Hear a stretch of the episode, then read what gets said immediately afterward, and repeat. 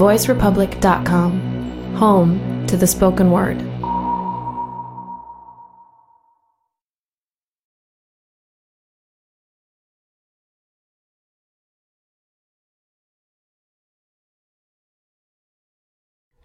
Eh ben, bonjour tout le monde, enfin bonsoir, et merci beaucoup euh, d'être venus aussi euh, nombreux et nombreuses euh, à cet quatrième événement de notre Game Impact Jeux vidéo et collapsologie. Du coup, je représente très rapidement l'association. Donc, Game Impact, c'est une association qui, qui, a été fondée il y a deux ans et demi et qui crée des événements autour de, des enjeux sociaux du jeu vidéo et du jeu en général. Et on essaie de voilà, de réfléchir à comment on pourrait créer du jeu qui euh, apporte du bien à sa société et qui améliore le monde. Euh, et du coup, euh, pour cette fin d'année, bah, on s'est penché sur ce sujet de la collapsologie parce que ça nous semblait fondamental, puisque aujourd'hui on fait face, on pourrait, prendre des grands termes, dire que l'humanité fait face à, la plus grande crise qui, va devenir qu'elle n'ait jamais connue. Et donc, des enjeux évidemment qui sont énormes. Et bah, peut-être que ça peut faire réfléchir quant à notre rôle euh, en tant que développeur, développeuse de, jeux, euh, quant, au message qu'on transmet, puisque bah, face à une crise aussi énorme, on peut se dire que peut-être que nos enjeux sont plus de juste faire un jeu qui divertit les gens, et euh, peut-être qui, par ce divertissement, va leur permettre d'agir, de réfléchir par rapport à des enjeux majeurs. et du coup, précédemment, donc on a pu organiser dans, le cadre de ce cycle deux projections débat avec euh, Tom de Game Spectrum sur euh, la fameuse vidéo Les jeux vidéo vont-ils disparaître Et euh, récemment, fin novembre, une table ronde sur les enjeux environnementaux du numérique, donc sur le côté hardware.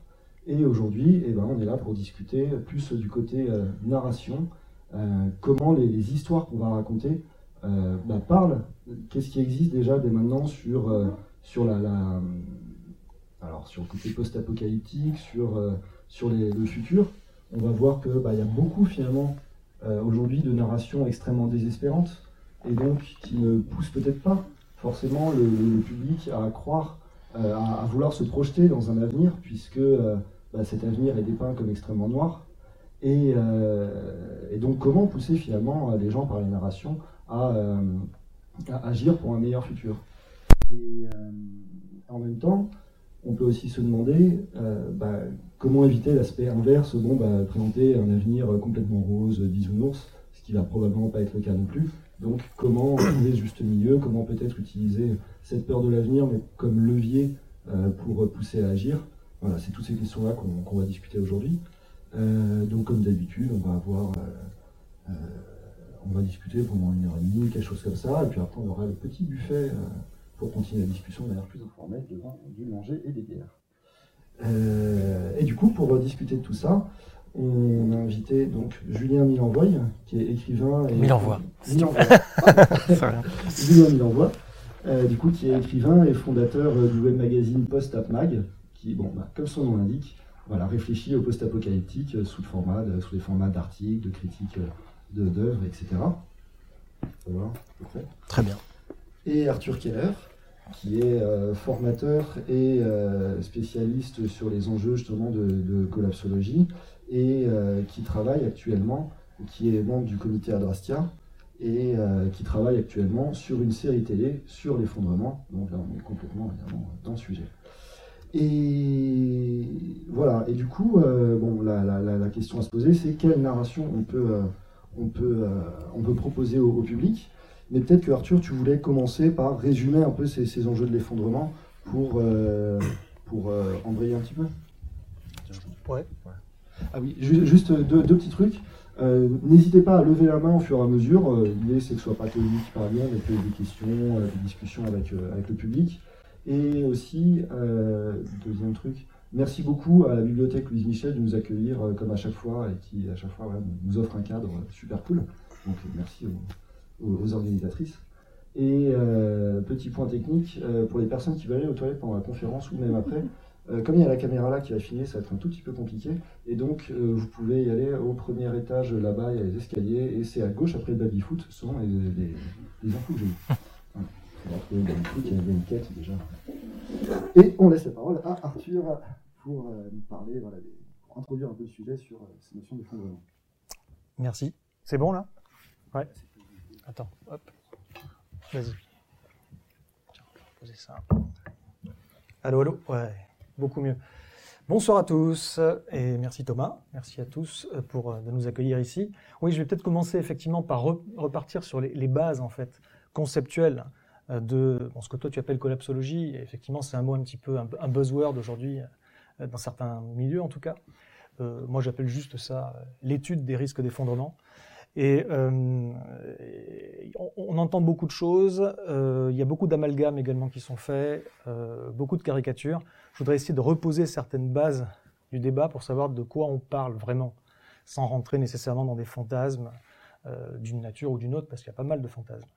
Euh, et donc je vais, pour ça utiliser euh, un, modèle qui s'appelle le modèle des sphères. C'est un, modèle que j'ai créé, mais qui s'appuie uniquement sur un certain nombre de, notions qui existent, que vous pourrez aller vérifier si besoin. Et donc le modèle des sphères, il consiste à, à essayer d'établir un diagnostic de l'état du monde, d'un côté le monde naturel, de l'autre côté le monde humain. Et donc, euh, commençons par le monde naturel. Et je vais faire très vite, hein, parce qu'il ne s'agit pas aujourd'hui d'une conférence hein, sur le sujet, donc je vais quand même aller droit au but et évidemment faire quelques raccourcis. Mais en tout cas, euh, les, sphères du monde naturel, ce sont les suivantes. D'abord, il y a la lithosphère. C'est le manteau terrestre d'où on tire un certain nombre de ressources non renouvelables. Euh, donc typiquement, tout ce qui est combustible fossile et, tout ce qui est minerai. Et il se trouve qu'aujourd'hui, pour ceux qui connaissent un petit peu le sujet, nous arrivons à, nous allons arriver dans les prochaines décennies à des limites de ce qu'on est capable d'extraire de, la lithosphère. Des limites qui sont euh, à la fois géologiques, mais pas que, pas nécessairement. C'est-à-dire que même quand il n'y a pas une limite géologique, ça ne veut pas dire qu'on peut en sortir ce qu'on veut.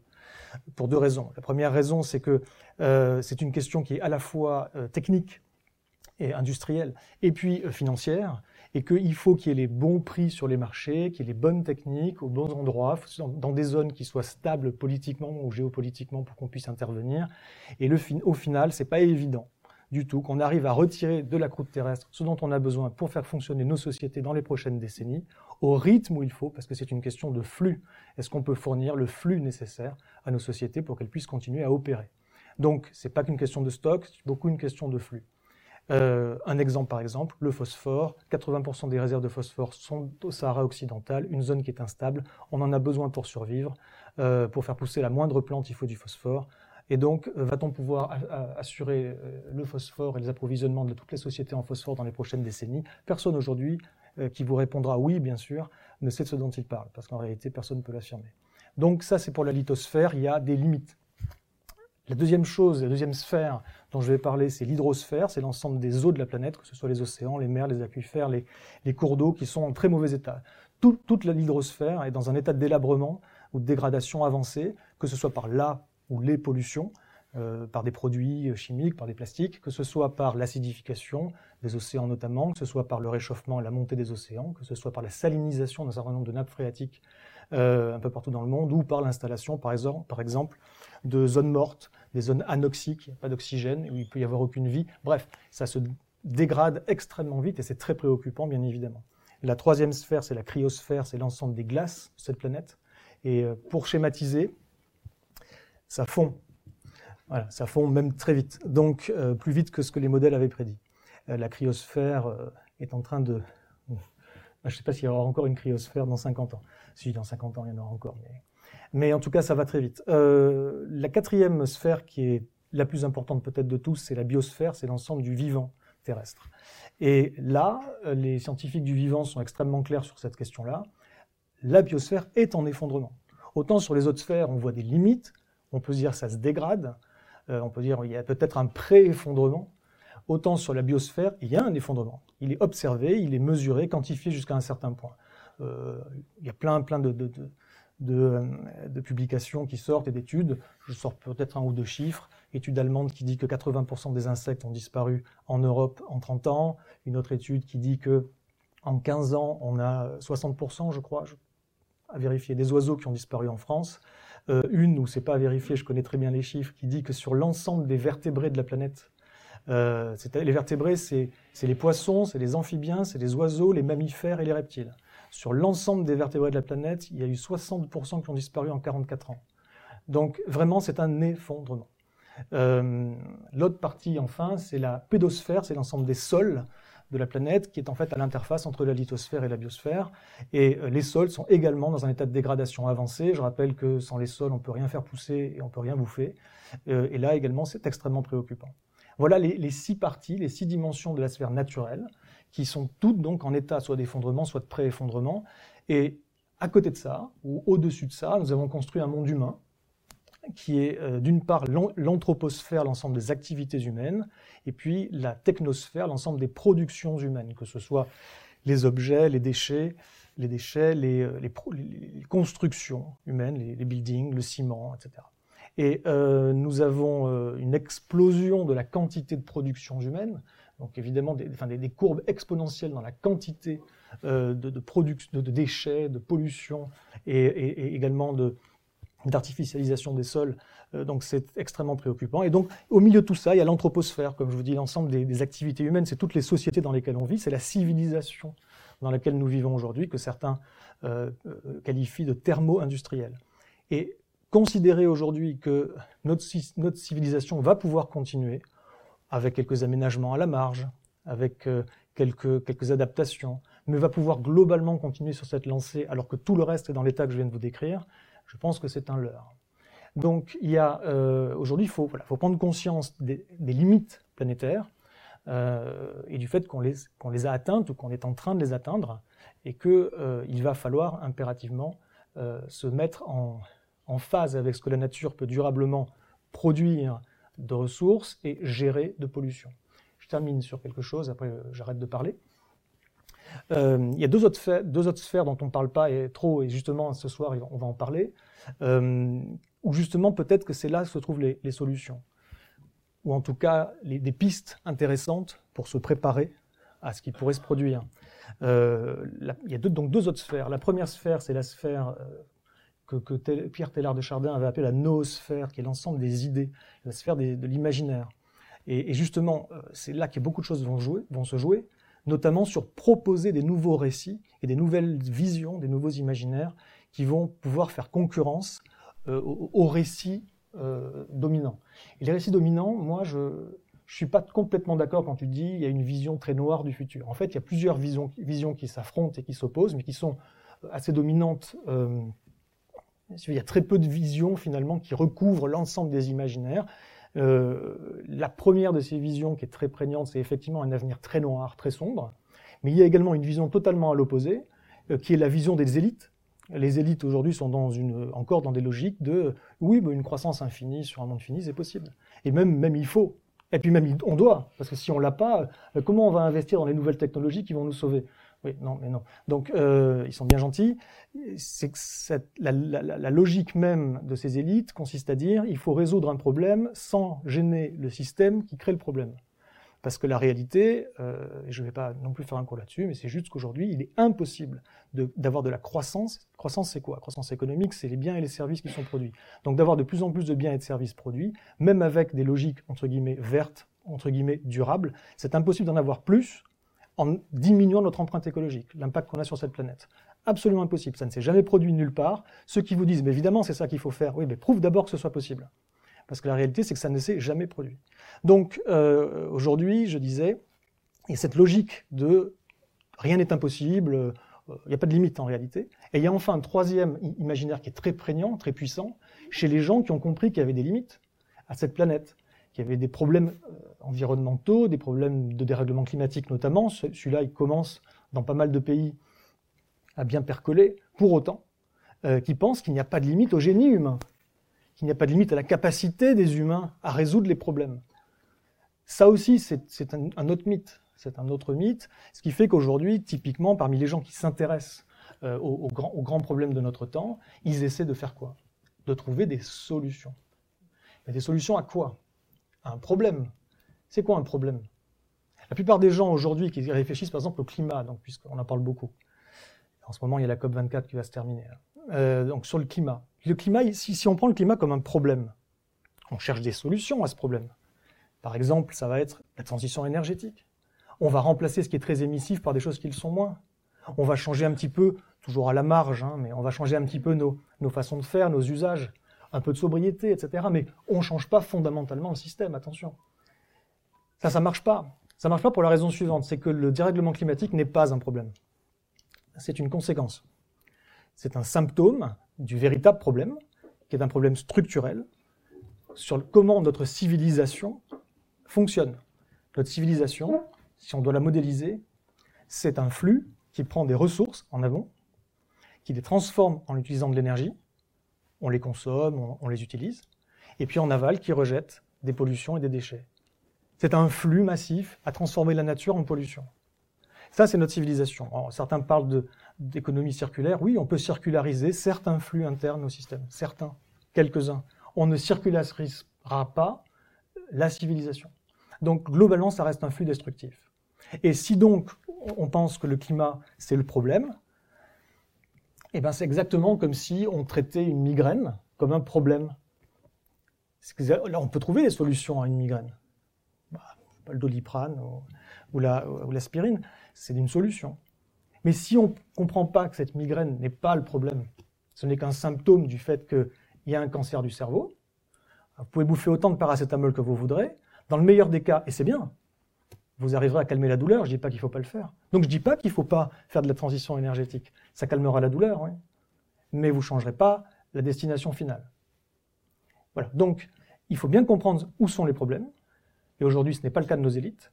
Il faut bien comprendre où sont les, entre guillemets, solutions. Et aujourd'hui, la plupart, donc, dans, cette, euh, dans ce grand état d'esprit dominant qui est qu'on va trouver les solutions, cette espèce de solutionnisme euh, technique et, enfin, techniciste et économiciste pour arriver à trouver des solutions à ces problèmes-là, sont à côté de la plaque, à mon, avis. Donc, pour clôturer et te laisser enfin la parole, nous sommes dans un système qui, effectivement, est en effondrement ou en pré-effondrement, et on ne cherche pas dans la bonne direction les solutions.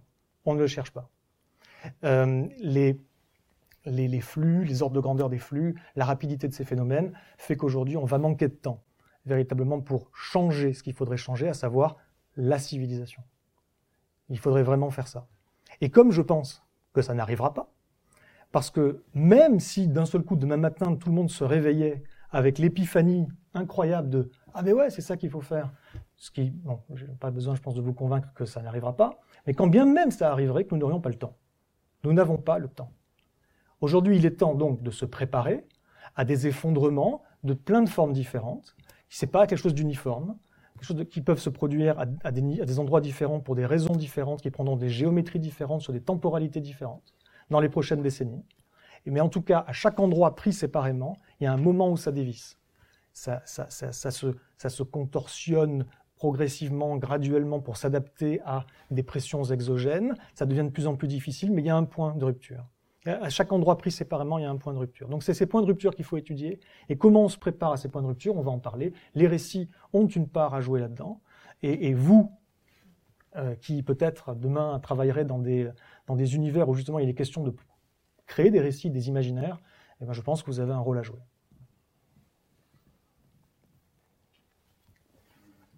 Oui, je vais euh, pas parler beaucoup beaucoup plus sur ce, premier point, juste pour préciser que sur le diagnostic, euh, je suis entièrement d'accord. J'ai travaillé longtemps dans, la presse avant de créer mon magazine et j'ai vu passer beaucoup beaucoup beaucoup d'infos qui sont qui sont très alarmantes. Et on voit ce qui émerge dans la presse un peu plus euh, grand public et on se dit ah ouais mais ils sont très très très loin du compte et quand ils pensent faire une émission où on va vraiment parler euh, du changement climatique ou des problèmes de pollution, c'est un tout petit euh, aspect du problème qu'ils engagent. Et donc moi quand j'ai quand je me suis confronté un peu à ce à ce problème et que je me suis demandé ce que moi je pouvais faire, je veux dire on peut pas faire pour changer les choses Ça, c'est des questions que beaucoup de gens déjà se posent un peu tous les jours.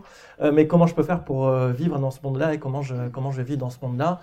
La, la, seule certitude que j'ai eue, c'était euh, qu'il fallait garder les yeux ouverts. Garder les yeux ouverts, ça veut dire donc savoir tout ça et pas euh, aller dans le déni et attendre que le mur arrive pour se le prendre dans la tête. Mais c'est aussi avoir les yeux ouverts, ça veut dire aussi être réveillé et être vivant.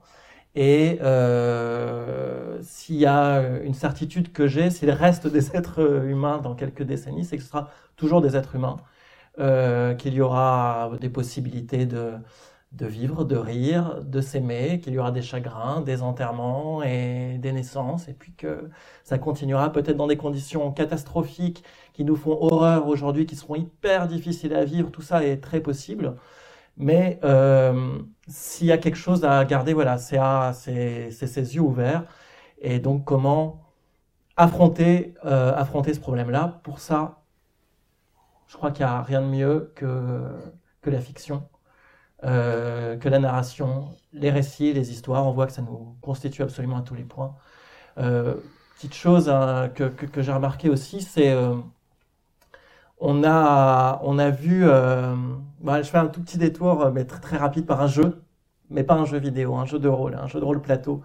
Des, des, des, grandes années du jeu de rôle plateau qui s'appelait Bloodlust, qui est écrit par un Français qui s'appelle Croc, si certains amateurs qui connaissent dans lequel il imaginait, il imaginait un monde avec une Terre qui tourne autour de deux soleils, où il y a une année qui dure un an, avec un printemps, un été, un automne et un hiver, et un autre soleil où la révolution autour de ce soleil dure 25 euh, 000 ans, je crois, de mémoire, et où en fait il y a aussi un printemps, un été, un automne et un hiver, et où à chaque fois, euh, en fait, il y a l'hiver, la période glaciaire, les gens qui sortent parce que le climat commence à se réchauffer, l'été, la période d'abondance où la civilisation se construit, euh, devient assez avancé du point de vue Moyen Âge, c'est un jeu qui, médiéval fantastique, et commence à développer les outils, les télescopes et les choses comme ça pour se rendre compte qu'ils sont autour de deux soleils et qu'ils sont foutus, qu'ils vont tous mourir. Et arrive la période glaciaire, et en fait, le maître de jeu est le seul à savoir qu'on est dans la 135 euh, millième civilisation euh, sur cette planète. Et ce qui est intéressant, c'est que, en fait, ces questions de l'effondrement arrivent dans un grand public qui a déjà été préparé à cette question. Euh, parce qu'il y a des œuvres de fiction et de plus en plus qui arrivent et qui disent euh, attention et qui sont concomitantes des moments où il y a des penseurs et des analystes qui commencent à réaliser, à faire des calculs, euh, c'est-à-dire les années, les années 1960 essentiellement, donc La planète des singes. Le premier film de zombie, La nuit des morts vivants, c'est la fin des années 60. les années 70, on voit arriver quelques dystopies et de plus en plus aussi dans le genre de science-fiction qui, qui, devient plus moins cher à faire, on va dire, pour me dire vite, euh, jusqu'à un grand film L'Ande de la folie euh, dans les années 90. Et donc voilà, curieux. Pour ma part, quand, j'ai pris conscience de tout ça, je me disais, ah mais quelque part, ça fait, euh, ça fait 25, 30 ans que je m'y prépare. Et en fait, il est possible de ne pas se laisser paralyser par la peur, parce que heureusement, quelque part, euh, des créateurs nous ont déjà un peu habitués. Ça ne veut pas dire qu'il faut s'habituer au pire, ça veut dire qu'on peut vivre dans d'autres conditions, y compris euh, philosophiques et dans nos têtes, et de comment ça va se passer dans nos têtes. Donc ça, on va en, parler un petit peu plus. Mais euh, voilà, donc totalement d'accord sur le diagnostic, totalement d'accord comme toi, je crois, pour garder les yeux ouverts. Et on compte, on compte sur vous et sur tous les autres créateurs pour, pour nous aider à ça. Bah, merci beaucoup. Et justement, on rebondira sur cette notion de la peur après. Euh, Arthur, je crois que au fil de, l'écriture de ta série, justement, tu as pas mal euh, réfléchi sur le sujet. Euh, ce qu'on peut voir en tout cas, c'est que dans, les narrations, au niveau du jeu en particulier, on est encore beaucoup sur certaines valeurs qui sont assez inhérentes à notre société au sens plus large, qu'on transmet sans forcément les formaliser volontairement, mais souvent des valeurs qui peuvent être de l'individualisme, c'est un héros qui va sauver le, monde, euh, de compétition et de domination, finalement. Bon, on peut voir que euh, la mécanique de base de 95% euh, Obama des, des AAA, des gros blockbusters de jeu, c'est quand même de buter les trucs en face. bon, ça, peut poser des questions. des valeurs aussi donc de, de, technophilie dont tu parlais un petit peu, Arthur aussi, de, voilà, de on a toujours une solution au-dessus qui nous permet de résoudre à peu près l'intégralité des problèmes qu'on a en face de nous, euh, plutôt que nous nous adapter aux problèmes, euh, et de quelque part qui sous-entend que l'être humain est au-dessus de la nature, et, euh, et donc une sorte d'ubris qu'on continue encore énormément à transmettre par les narrations, par les mécaniques de jeu, etc. Et on a une question déjà.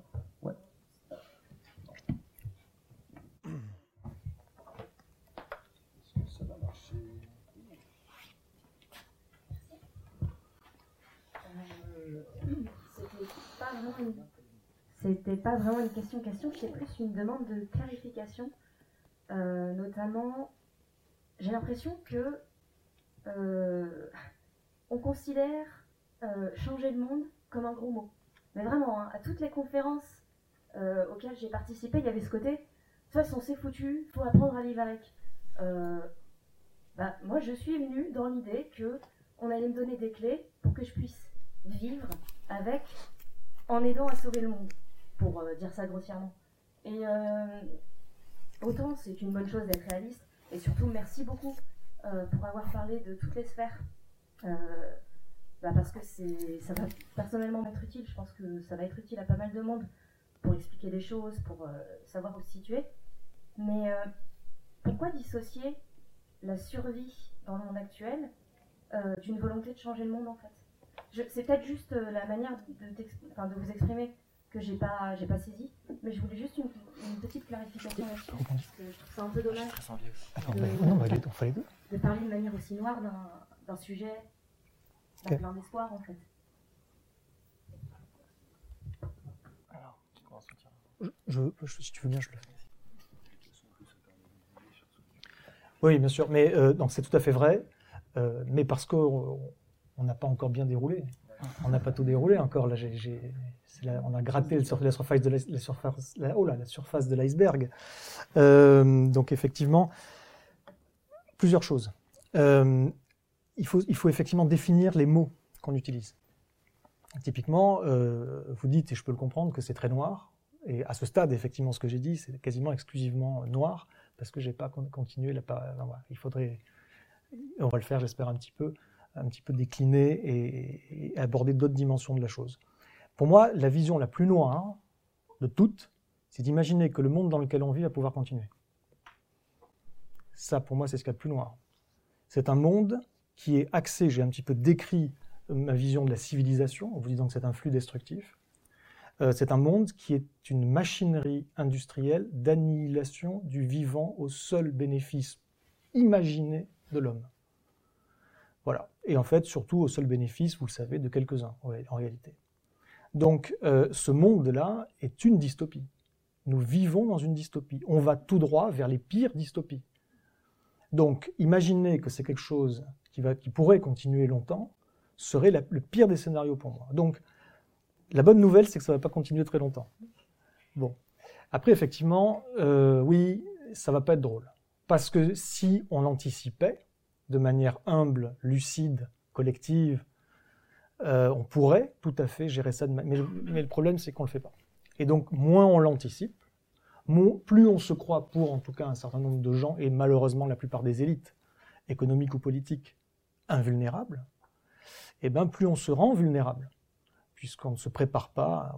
Euh, Lorsqu'il y a eu des effondrements de civilisations passées, ça, a duré en général très longtemps. C'est des des processus qui ont duré pendant des, siècles souvent.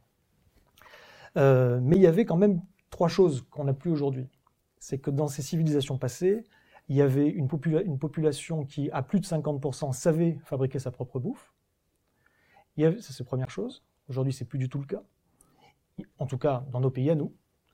Euh, il y avait une civilisation qui était beaucoup moins rapide, beaucoup moins interconnectée, beaucoup moins dépendante de flux d'approvisionnement et de chaînes logistiques que la nôtre l'est. Et enfin, il y avait une, civilisation, euh, c'était des civilisations qui étaient euh, localisées géographiquement. Aujourd'hui, le problème dont on parle, il, a atteint la, taille de la planète tout entière. Et même si c'est très très variable en fonction des endroits, c'est pas du tout uniforme.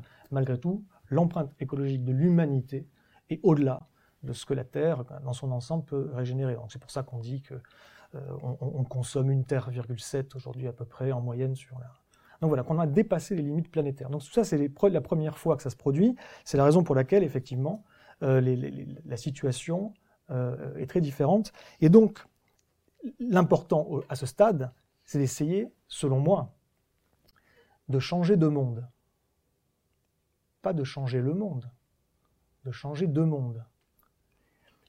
Pas de sauver le monde. Le, truc est, le suivant. Euh, déjà, tous les problèmes n'ont pas de solution. Déjà, un problème, qu'est-ce que c'est un problème? C'est vraiment une question, c'est est-ce que, euh, est -ce que le cancer, c'est un problème? Ben, C'est très subjectif. Enfin oui, pour la plupart des gens, j'imagine qu'aujourd'hui le cancer c'est un problème. Voilà. Est-ce que n'importe quoi est un problème? C'est très subjectif, ça dépend du point de vue. Aujourd'hui, euh, le, problème du fait que le monde dans lequel on vit est insoutenable. A-t-il des solutions? Ça voudrait dire quoi solution? Le solutionnisme consiste à maintenir le système. Les solutions, ça consiste à aménager, réparer des morceaux du système qui partiraient en vrille pour maintenir le système. Donc moi, je ne suis pas dans ce solutionnisme-là, puisque je ne veux pas maintenir ce système quoi qu'il en coûte. Donc je suis plutôt dans l'optique, ça va se casser la gueule, tant mieux, profitons-en. C'est une opportunité de créer quelque chose de neuf, enfin. Est-ce qu'on peut le faire? Je ne sais pas. Après, il y a une question de timing, je termine là-dessus. C'est-à-dire que je disais, les, problèmes n'ont pas tous une solution, il n'y a pas, d'axiome absolu qui dirait tout problème a une solution, ou qui dirait tout problème a une solution accessible à l'homme en plus. Non, ce n'est pas vrai déjà à la base. Et euh, même les problèmes qui ont une solution accessible à l'homme, il y a une notion de timing. C'est possible de mettre en place les solutions jusqu'à un certain point. Voilà, donc euh, vous allez à fond euh, en direction de l'iceberg, vous pouvez faire un bâbord ou un tribord tout jusqu'à un certain point. Quand vous êtes à 2 cm de l'iceberg, vous pouvez faire toutes les manœuvres que vous voulez, c'est trop tard. Et, aujourd'hui, au niveau, euh, si on modélise au niveau, au niveau global, disons que la, science, ça ne veut pas dire que c'est une, c'est une parole d'évangile, mais la science aujourd'hui, globalement, nous explique qu'il est trop tard. Qu'on aurait pu certainement éviter un, effondrement si nous avions entrepris au niveau politique international de manière coordonnée, concertée, un grand changement dans toute la manière dont nos sociétés fonctionnent dans les années 70-80. on ne l'a pas fait, loin s'en faut, on a continué à accélérer sur le champignon dans une mauvaise direction. Et aujourd'hui, effectivement, les spécialistes des questions de limites nous disent tous la même chose on les a, on y est, quoi, on les a dépassés, et, ce n'est plus du tout la même chose quand on n'est pas encore atteint la limite et qu'on peut euh, essayer d'éviter justement de, toucher cette limite, ou quand on l'a dépassée déjà, et que là il faudrait revenir en arrière, mais on ne peut pas, parce que notre système ne permet pas de revenir en arrière, il ne sait pas faire ça, il n'est pas prévu pour. C'est comme si c'était une, voiture où il n'y avait pas de marche, arrière. Donc voilà. Donc solution, oui, on va parler, j'espère, je suis sûr, de toute façon il va falloir en parler, de tout ce qui n'est pas sombre, parce que dans une certaine, certaine, enfin, une certaine mesure, effectivement, la situation, elle est sombre, et il va y avoir des choses pas drôles. Là-dedans, il y a tout un tas de choses à implanter, des idées à implanter, des choses à faire et à entreprendre, qui sont porteuses d'espoir ou de, ou valeur, et qui sont stimulantes, qui sont inspirantes. Il faut travailler sur ces inspirations. Donc une fois de plus, oui, oui, on va en parler. Enfin, c'est bien le but de ce soir, je pense, euh, d'en parler.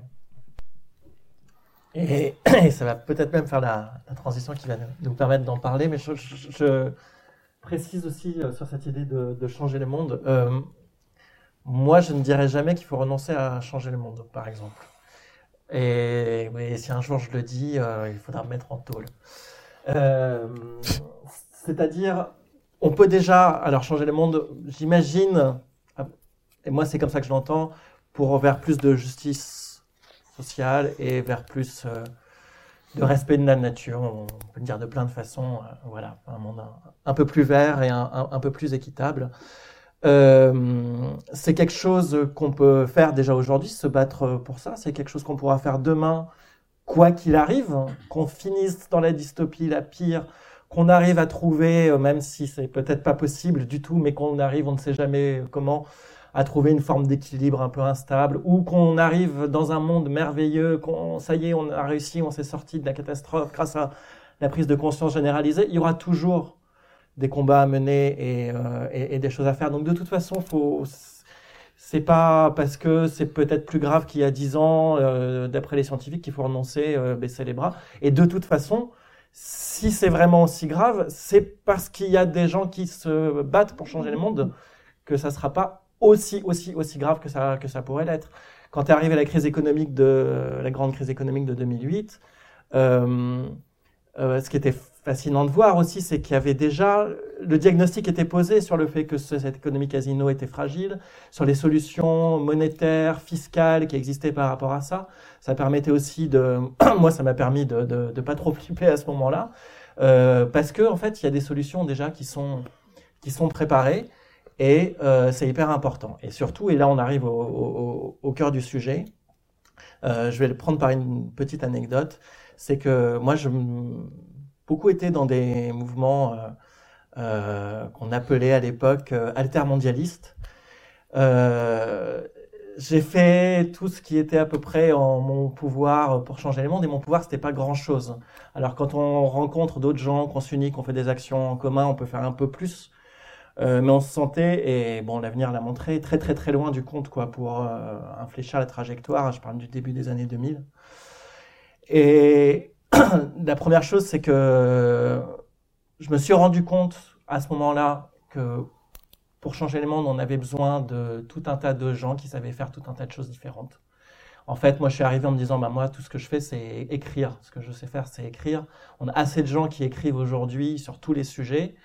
Euh, je vois vraiment pas en quoi je peux être utile. Et j'ai été utile à des gens qui, eux, étaient plus actifs physiquement, on va dire, et qui avaient besoin qu'on écrive un tract pour faire comprendre pourquoi ils faisaient ça, ou qu'on, qui avaient besoin de trouver euh, des slogans qui tapent et des choses comme ça. Et puis quand j'étais pas en train d'écrire, je pouvais quand même aller apporter une bouteille d'eau à des gens qui étaient en train de se battre devant un, barrage au contre-sommet du G8.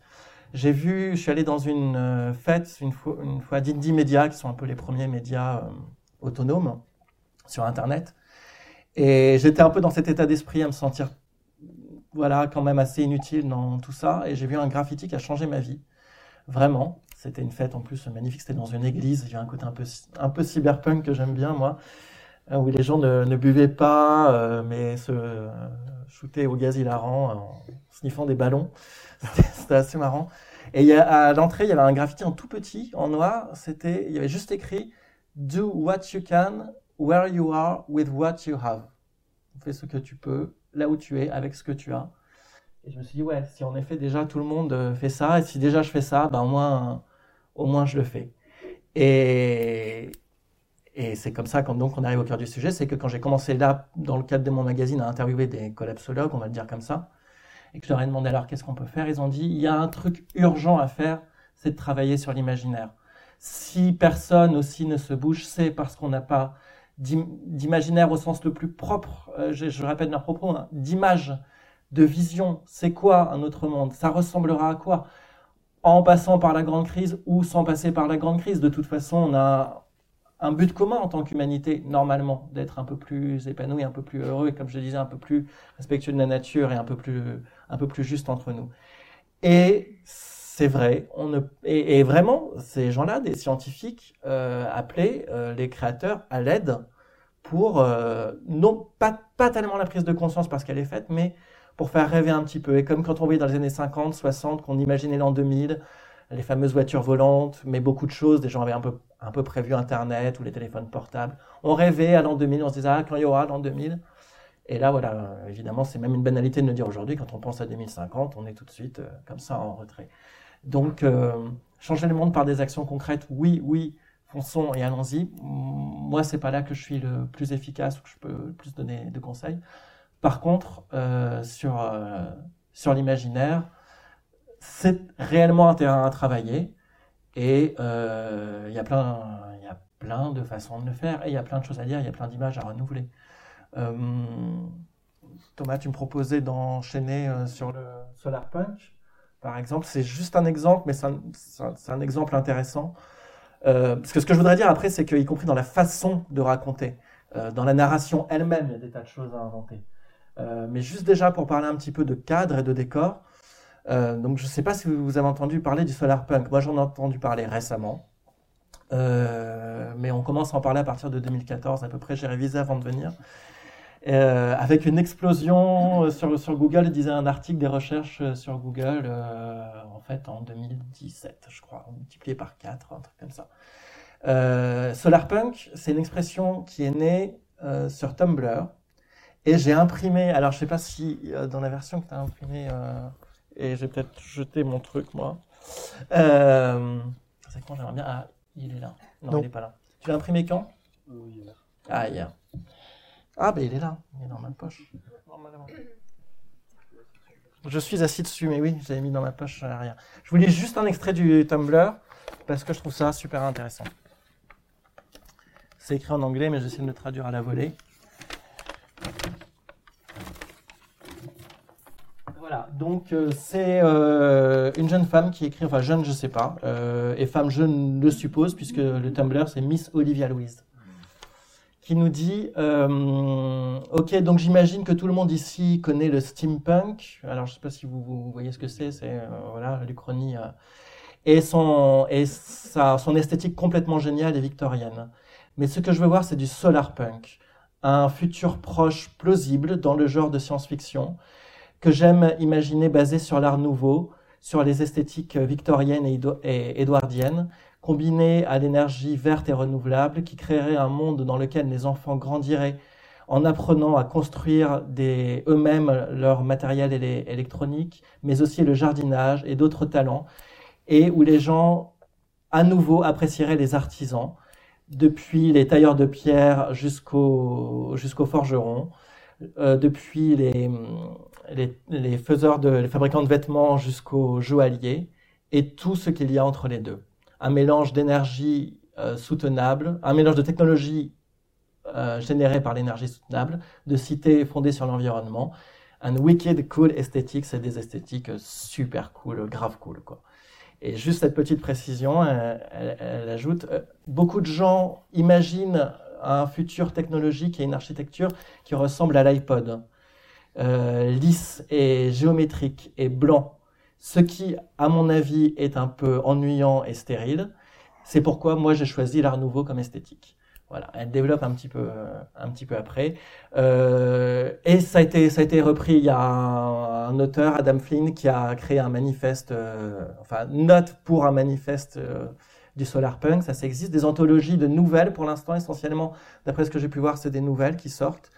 Euh, il y a un projet qui s'appelle Hieroglyph, qui a été lancé par un scientifique, un cosmologiste qui s'appelle Laurence Krauss, qui est un cosmologiste un, peu engagé politiquement, notamment lui défend beaucoup l'athéisme aux États-Unis, c'est parfois euh, difficile, avec des grands auteurs qui sont, qui sont en projet, comme Neil Stevenson, Bruce Sterling, qui sont aussi euh, des piliers du steampunk, une anthologie au Brésil où j'ai noté également de titres, je sais plus, mais qui fait ça, et où donc ce sont, on donnera les références ensuite, et donc voilà, c'est euh, cet univers, vous voyez, en fait, euh, sympa, qui peut très bien arriver après une apocalypse ou qui peut très bien arriver sans apocalypse.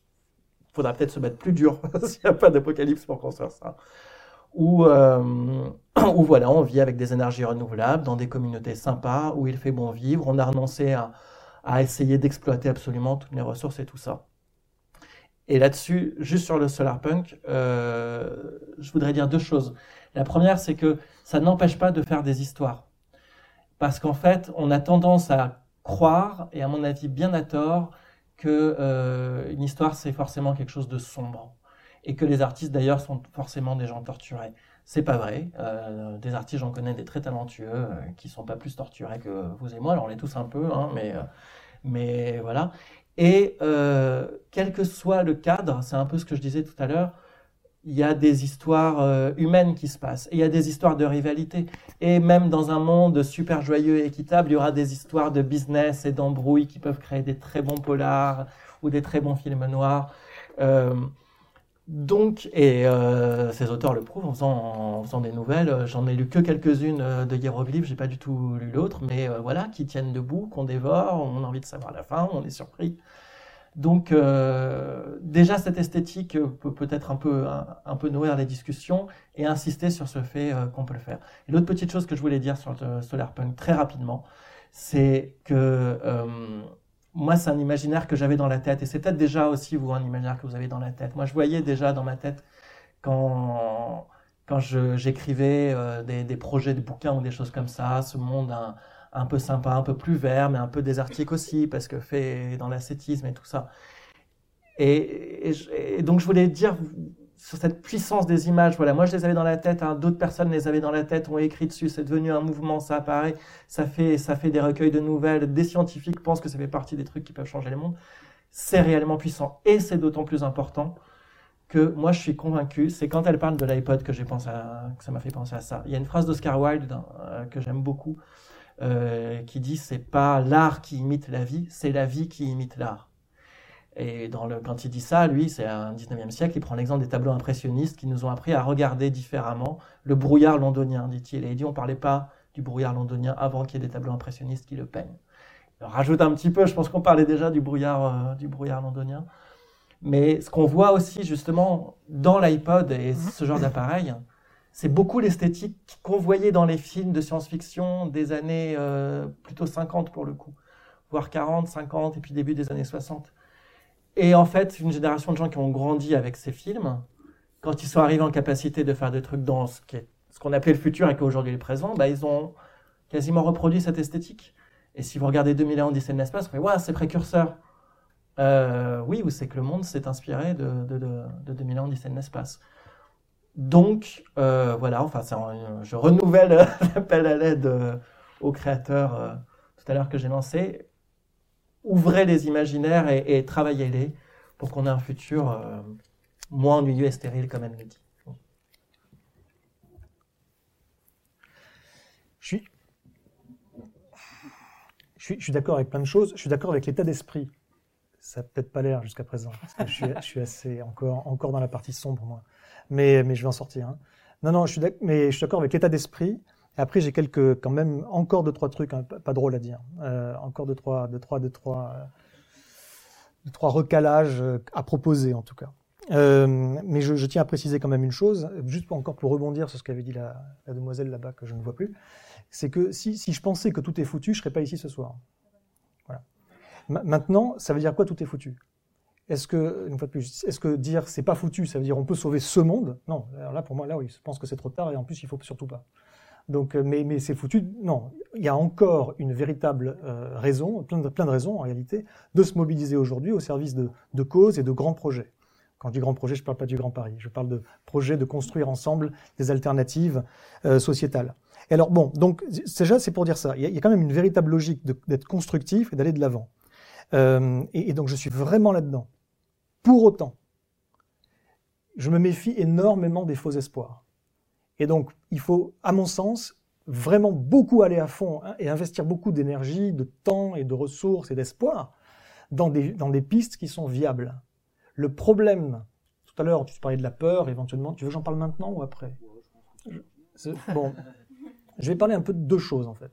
La peur ou l'espoir. un certain nombre de gens euh, vous disent, oh, faut pas faire peur, faut donner de l'espoir. Et, en réalité, ça, ça, se base sur rien, si ce n'est peut-être une intuition. Cette intuition ce n'est pas en tout cas euh, confirmée par les travaux en psychologie sociale. Il y a différents types de peurs, je ne vais pas rentrer dans les différents types de peurs. Il y a des peurs qui sont paralysantes, d'autres non. Mais la réalité, c'est que la peur est absolument indispensable pour se bouger le cul et changer de vie. S'il n'y a pas une peur, ça ne marche pas. Euh, vraiment, hein. la peur, c'est quelque part ce dont on a besoin pour véritablement changer. Sinon, on peut, oui, faire des aménagements. On ne changera pas vraiment. Elle est indispensable et elle est incontournable. Elle ne suffit par contre en aucun cas. Et il faut se méfier des gens dont le but c'est de faire peur. Le but, c'est pas de faire peur. Le but c'est de dire les choses, ben voilà, et de présenter un état des lieux avec les limites du monde, mais aussi les limites des possibles. Une fois qu'on a, a fait ça, il y a certaines personnes qui peuvent s'effondrer certaines personnes qui peuvent dire ah, c'est trop sombre pour moi, je ne peux pas supporter, parce qu'effectivement, ça demande de faire un certain nombre de deuils. Deuil de l'état du monde, deuil de comment on imaginait le futur, deuil de ses propres projets, etc. Et je vais schématiser avec les phases du deuil que certains connaissent peut-être déjà. Euh, quand on est confronté à l'idée d'un deuil inéluctable, on passe par différentes phases. Il y a un modèle célèbre de Kubler-Ross qui vaut ce qui vaut. C'est une, une, sociologue euh, américano-helvétique qui dit voilà, on passe par cinq phases qui sont d'abord une phase de déni, puis une phase de colère, puis ce qu'elle appelle le marchandage, qui est qu'on essaye de trouver des solutions. Peut-être que je vais sacrifier ça, mais en sacrifiant ça, peut-être que je peux, m'en sortir. Enfin bon, bref. Au bout d'un moment, on voit que ça marche pas, c'est la dépression, puis l'acceptation. Et, et c'est pas parce que c'est un petit peu sombre et parce que certaines personnes ça les bloque temporairement qu'il faut s'empêcher, qu'il faut avoir peur de faire peur. Euh, la peur donc est très utile et ces gens-là qui, vont avoir une réaction de oh, mon Dieu et de, paralysie, c'est dommage, mais elles doivent passer par ça. Certaines vont passer par les cinq étapes en quelques heures, et d'autres, ça va leur prendre des années et des années. Mais plus elles commencent tôt, plus elles, sortiront, plus elles, en, sortiront tôt. Or, il faut être sorti de, ces cinq phases-là pour pouvoir se retrousser les manches de manière utile, de manière pertinente. Parce que l'autre option, c'est donc l'espoir. Il faut donner de l'espoir.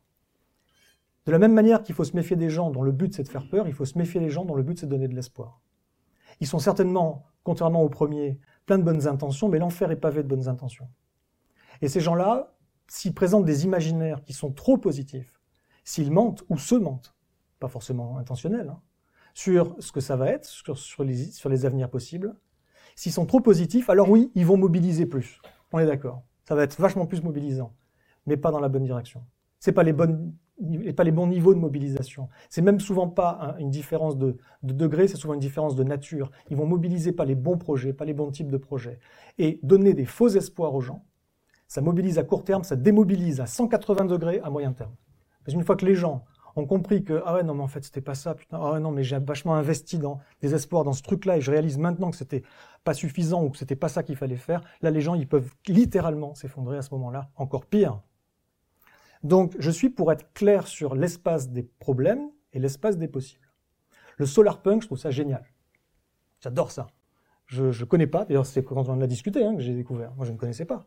Mais j'ai regardé un petit peu je trouve ça génial. Bon, mais je vais, mais je vais être embêtant. Euh, D'ailleurs, tout à l'heure, tu as cité un autre jeu que je ne connaissais pas, où tu disais qu'il y avait des cycles de 25 000 ans, c'est ça? Où tous les 25 000 ans, tu avais un redémarrage euh, civilisationnel quelque part. Bon. Ça non plus, c'est pas possible. Mais c'est pas grave, c'est pas le but d'un jeu d'être possible. C'est vachement, intéressant, et le concept, je te l'ai trouvé assez génial, ce que tu en as dit. Euh, pour autant, euh, nous avons cramé en 200 ans euh, à peu près la moitié des réserves de, pétrole qui sont sur Terre, elles mettent pas 25 000 ans à se reconstituer. Elles mettent 200 millions d'années. Donc s'il y avait, si on était dans ce jeu, et si dans 25 000 ans on repartait à zéro, on pourrait pas refaire ce qu'on a fait. Pas possible. Et je vais même vous dire un truc, même dans 200 millions d'années, il n'y aura, pas de pétrole parce que euh, les, champignons qui existaient il y a 200 millions d'années, qui ont permis la création du pétrole, n'existent plus. Et donc, c'est du one-shot. Le, le, pétrole, on le crame une fois, il part en fumée et c'est fini, c'est du one-shot. Bref, passons, c'est du détail. Tout ce que je veux dire par là, c'est que le solar punk, euh, c'est pas renouvelable. L'énergie solaire n'est pas renouvelable. Les radiations solaires sont renouvelables, mais les radiations solaires, il faut les transformer en électricité. Les convertisseurs qu'on utilise, les cellules photovoltaïques, ne sont pas renouvelables. Elles sont atrocement sales. Lisez Guillaume Pitron, si vous ne l'avez pas lu, euh, c'est un, bouquin récent qui s'appelle La guerre des métaux, sur les conséquences désastreuses environnementales et sociales de, de, l'exploitation des terres rares dont on a besoin pour fabriquer les cellules photovoltaïques. Personne ne va fabriquer ses propres cellules photovoltaïques, vous ne savez pas faire ça. Pour fabriquer des cellules photovoltaïques, il faut un macrosystème industriel extrêmement performant, extrêmement énergivore. Et vous savez quoi? Même si vous, vous utilisez moins de pétrole, ce système-là, il, en, utilise beaucoup. Il faut beaucoup de pétrole pour aller chercher les terres rares dont on a besoin pour faire les cellules photovoltaïques. Donc c'est mieux, c'est mieux que les fossiles. Mais c'est pas bien, c'est pas propre, c'est pas, c'est moins sale, et c'est pas durable. Absolument pas durable. La, durée de vie d'une cellule photovoltaïque, c'est 30 ans, et puis peut-être qu'il y aura d'autres générations où ce sera un peu plus, mais, mais ça a une durée de vie. Au bout de laquelle, ben, qu'est-ce qu'on fait Si on n'en a pas d'autres, on peut. Donc ce sont, tout ça, on est dans l'hétéronomie. Ce sont des... Ce sont des et, et puis en plus, il y a un problème de puissance. On ne produit pas de puissance électrique avec une cellule photovoltaïque, contrairement à du steampunk où ce serait avec du charbon le charbon est capable de produire une puissance. Et on peut faire un certain nombre de trucs euh, d'activités industrielles et de fabrication avec de la puissance. Photovoltaïque, on n'a pas de puissance. Bon, passons. Donc, c'est très intéressant, mais ça doit pas être ça, l'imaginaire. C'est peut-être un, parce qu'il vaut la peine, c'est un des imaginaires. Ça fait partie de tout un, euh, évidemment, de tout un kaléidoscope de, de, vision qu'il faut proposer aux gens. Et, euh, et je suis pas en train de donc d'annuler ou d'éliminer celui-là. Je dis juste, il a ses limites. Il faut donc trouver autre chose. La dernière fois, je ne sais pas si vous vous souvenez, j'avais une petite idée qui m'était venue en, réaction à ça. J'avais proposé du low-tech punk. je ne sais pas si les gens sont euh, familiers avec le concept de low-tech, qui lui-même est un concept qui, euh, qui a été euh, proposé, enfin le nom a été proposé comme un, comme un pied de nez à high-tech, c'est-à-dire fabriquer des technologies qui sont relativement sobres en, en ressources, relativement simples, où il y aurait un positionnement de curseur euh, entre la performance, qui serait certainement un petit peu moindre, entre le nombre de fonctionnalités, où on aurait éliminé tout le superflu, et puis l'usage de ressources, d'énergie, la durabilité, la réparabilité, l'interopérabilité, et faire en sorte que ce, sont, soit justement des technologies qui vont plus vers l'autonomie. C'est-à-dire qu'au niveau local, j'ai envie de dire, ou territorial, ce, sont, ce soit des technologies qu'on puisse faire durer très longtemps et réparer nous-mêmes avec des techniques relativement simples, plutôt que de dépendre d'une macro-structure technicienne euh, qu'on maîtrise absolument pas, des chaînes d'approvisionnement qui viennent d'Asie, des trucs, et qui n'existeront certainement pas dans, j'ai envie de vous dire dans 50 ans, mais bon, euh, disons dans 100 ans. donc voilà, donc il y, a également certainement d'autres imaginaires au-delà du, de ce, de ce, de ce, comment dire, solarpunk, de ce solarpunk euh, à, imaginer. Donc toute une palette. Et là, par contre, mon, appel, c'est le même que le tien, enfin on l'a ensemble, que oui, il y a, une main tendue aux, créateurs, à, mort, à, mort, parce que euh, les, imaginaires qu'on nous propose aujourd'hui sont soit trop noirs, soit trop verts, euh, sont soit, sont tous plus ou moins à côté de la plaque, soit c'est bisounours, et on passe à côté des véritables difficultés qui arrivent, Souvent, les gens qui sont dans une transition à la Rob Hopkins, pour ceux qui connaissent, la Transition Towns, c'est super, c'est motivant, mais euh, par exemple, on ne se préoccupe pas des problèmes de violence qui peuvent se poser dans un monde qui s'effondrerait dans un monde post-pétrole. Donc c'est trop bisounours, j'ai envie de dire. Et de l'autre côté, on a des survivalistes hardcore qui, s'arment jusqu'aux dents et qui se construisent des bunkers. Euh, et évidemment, c'est pas non plus. Donc il faut arriver à proposer non pas une, mais une multiplicité de visions euh, qui sont plus ou moins délirante, plus ou moins artistique. Il y a une dame qui lève la main, on va lui passer le micro. Mais tu peux peut-être réagir aussi, je euh, je sais pas. Euh, euh, et donc voilà, donc ça, ça, va se jouer sur la multiplicité. Je dis un dernier petit truc. pour moi, afin de, de, de, de, motiver, de, enfin, non, un des enjeux majeurs pour être résilient au, niveau, au niveau personnel, au niveau collectif, la résilience étant ce qui va nous permettre de gérer ce qui arrive, les difficultés qui arrivent, et de rester quelque part fonctionnel, de continuer à avoir des rapports humains et d'avoir justement tout un espoir, des capacités d'espoir derrière, des capacités de construction. Euh, il, faut, construire la résilience. C'est un terme aussi qu'on entend beaucoup, qui est souvent euh, euh, qui est souvent mal utilisé. Mais bon, passons. L'idée, en tout cas, c'est d'être ensemble capable d'affronter les, périls et continuer à opérer dans une communauté ou une collectivité, mais aussi entre communauté et collectivité, avec des complémentarités des solidarités territoriales. Moi, c'est comme ça que j'imagine la chose.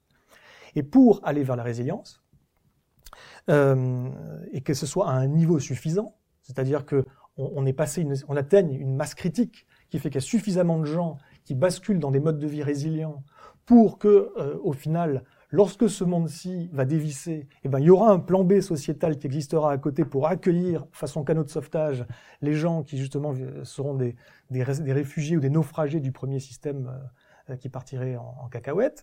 Donc, pour qu'il y ait suffisamment de gens qui rentrent dans ces logiques de résilience, il faut qu'il y ait donc certes des récits, des imaginaires qui émergent, mais il faut qu'il y ait des conversations qui émergent. Il faut que les gens discutent. Parce que souvent on me demande, mais qu'est-ce que moi je peux faire? Enfin, Les gens, ils peuvent faire quoi au quotidien? Et c'est vrai qu'il euh, y a des gens qui ont des moyens, il y a des gens qui peuvent s'acheter des terres, qui peuvent faire, euh, avoir des vrais projets, il y a des gens qui sont des élus, qui ont également un certain, une certaine, un certain pouvoir, et puis il y a plein de gens ben, qui ils sont juste pas un rond, ils n'ont juste aucune possibilité concrètement de changer de vie, de changer de mode de vie. Mais en fait, il y a une chose que tout le monde peut faire, c'est discuter. Là où il est, échanger autour de soi, aller voir d'autres personnes et commencer à aborder ces sujets, ces, problématiques de limite. Qu'est-ce que ça implique? C'est quoi les enjeux, les implications et qu'est-ce qu'on peut faire? Et euh, à partir de là, c'est en discutant autour de soi que des idées concrètes peuvent émerger, des projets qui font sens à cet endroit-là, avec les ressources de cet endroit-là, et avec les imaginaires, justement, et les, référents culturels de cet endroit-là.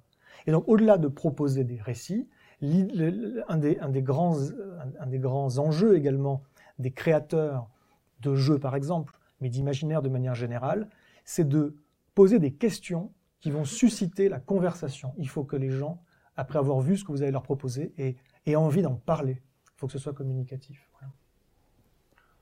Euh, très rapidement avant de, prendre la question. Euh, oui, en effet, et pour ça, et pour ça, la fiction, c'est parfait. Quand on a vu un film ou joué à un bon jeu, lu une super BD, on a qu'une envie, c'est d'en parler avec ses potes. Et on, leur achète quasiment pour pouvoir en parler après. Donc euh, c'est d'autant plus ça. Et, dire que j'étais à fond d'accord avec euh, deux autres choses. D'abord, en effet, le solarpunk, c'est qu'un parmi d'autres. Et ce qu'il faut, c'est très important, c'est la multiplicité euh, des récits. Là-dessus, je, suis à 150% au carré d'accord. Petite précision aussi, il y a un, chercheur sur un site s'appelle The Conversation, qui est vachement bien, qui a écrit sur le solar punk en, disant, ok, on voit ce que c'est, mais pourquoi punk finalement? Qu'est-ce que ça a de punk ce truc? Et il dit, ben, c'est punk parce que c'est punk non pas au sens comme cyberpunk, c'est-à-dire nihiliste, mais comme au sens punk tout court, c'est-à-dire que c'est une remise en cause radicale de la société, de la façon dont elle fonctionne. Ça, c'est peut-être aussi des choses à explorer. Et enfin, ce également sur quoi je suis tout à fait d'accord, c'est méfions-nous de l'espoir du, du, du, côté récit bisounours. Et justement, la responsabilité d'un créateur, je pense, c'est d'affronter toujours les zones grises, soit de l'univers qu'il a créé, soit de l'humanité, tout simplement, où qu'elle soit. Et c'est là qu'une œuvre devient vraiment passionnante et géniale. Et elle peut être très divertissante pendant ce temps-là. On, on, on, a plein d'exemples partout. Enfin, moi, tout ce que j'aime fait toujours ça. Et, euh, et voilà, donc il ne s'agit pas d'aller euh, vers le, tout rose et tout joyeux et tout ça, mais bien de garder sa mission de créateur qui est d'aller là où ça, pêche, quoi. Voilà, même dans un monde parfait. Une phrase. Euh, une phrase. Euh, ce qui mobilise les gens, c'est pas pas ce qui est positif. Souvent, il faut que ce soit positif pour mobiliser. J'entends beaucoup ça. Non, c'est pas vrai. Il faut que ce soit inspirant. Et ce qui est inspirant, c'est pas nécessairement ce qui est positif. On peut être inspiré par le beau, par le grand, par le noble, par le juste, etc.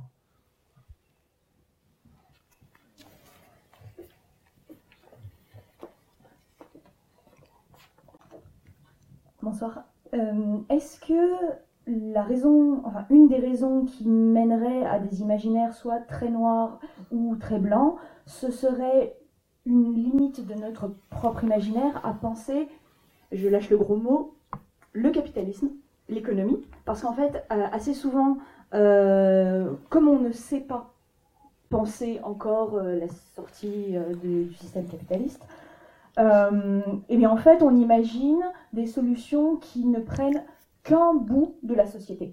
On imagine une solution qui se base, euh, enfin des univers qui imaginent euh, un autre monde ou une autre source d'énergie ou un autre système politique. Et en fait, on prend juste un bout et pas l'ensemble. Et j'ai l'impression que les mondes, quand ils nous semblent trop naïfs, c'est justement qu'ils ne prennent qu'un bout du problème et, en général, ils euh, n'arrivent pas à penser une alternative à notre mode économique destructeur. Et quand c'est trop noir, c'est que justement, le système est trop massif, trop complexe, donc on n'arrivera jamais à se défaire de cette, euh, toile d'araignée qui est un système euh, mondial. donc là, je, je, parle de capitalisme parce que c'est souvent ce que les collapsologues n'osent pas dénoncer. Euh, mais à la limite, j'aurais pu aussi parler de notre système euh, politique, puisqu'en fait, les deux euh, ont ce même, comment dire, ont, ce même défaut d'avoir capturé nos imaginaires. Donc il faut s'en détacher pour arriver à imaginer autre chose, et d'avoir l'air tentaculaire, donc de nous emprisonner dans quelque chose de très noir. Qu'est-ce que vous en pensez? Ça, ça, me fait juste penser très rapidement à deux trucs. Il y avait à la dernière projection débat, pour, ceux qui n'étaient pas là, euh, c'était euh, Thomas justement qui, faisait la remarque que la science-fiction, c'est souvent, euh, enfin c'est presque toujours, sur le futur de, des sciences et des sciences dures qui ont évolué jusqu'à atteindre des niveaux pas possibles. Et que ce serait intéressant de voir de la science-fiction où c'est sciences humaines et sociales et l'économie éventuellement qui auraient évolué. Et, donc on va faire du Zadpunk, ça va être, ça va être assez cool. J'ai hâte de voir. J'aime bien. Est-ce que vous avez, des, euh, des, des, vous avez envie de répondre euh, Oui, avant ou après, je m'en fous. Vas-y. Alors, euh, oui, moi ça me paraît très juste comme remarque. Ça me paraît très juste.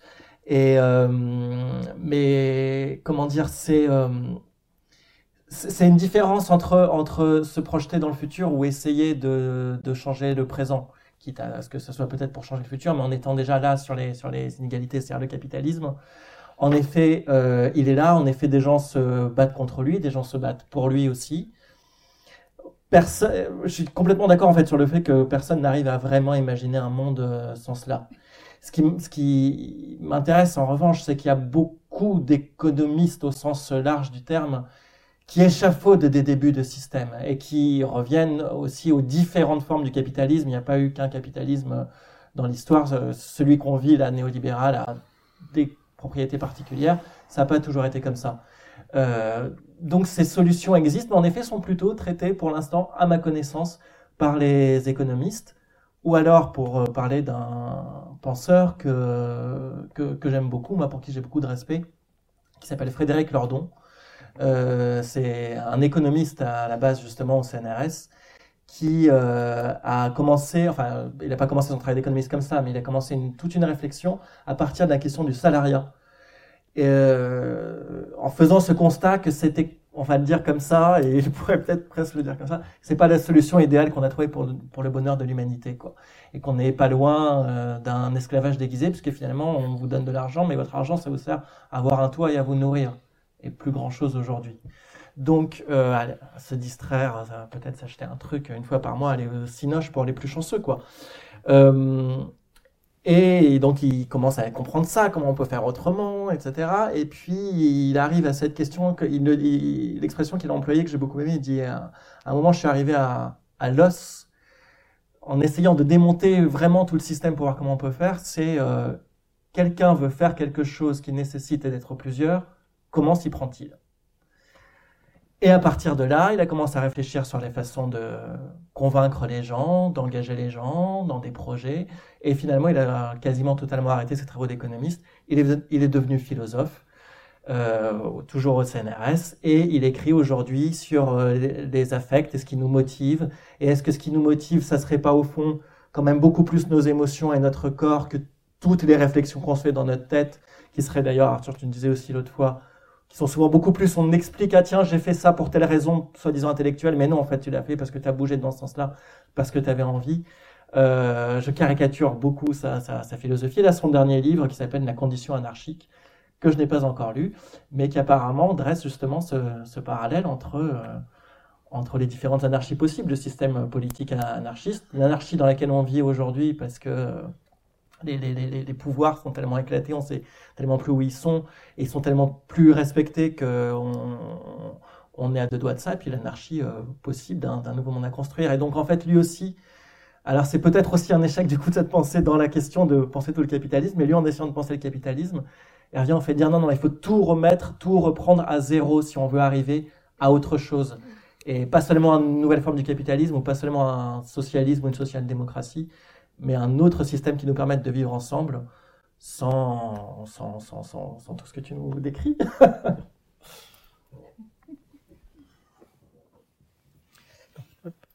bon, mais merci. Euh, ouais, mais justement, tiens, j'ai lu un tube où il y avait Lordon, enfin, c'est pas un tube de Lordon, mais il y avait des, il était cité. Il y a, euh, je vous recommande d'ailleurs, c'est dans le monde diplomatique, ça se trouve. Un, il y a deux articles. Le premier s'appelle L'investisseur ne vote pas et ça a été publié, je crois, en juillet. Et il y a une suite, c'est d'ailleurs dans la suite que Lordon est cité.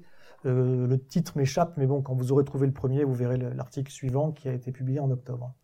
Et c'est intéressant parce que Lordon et, et d'autres étaient extrêmement clairs sur une chose, c'est que les verrouillages du système en place sont d'une puissance qui font qu'il n'y a quasiment personne aujourd'hui qui est capable de changer le système.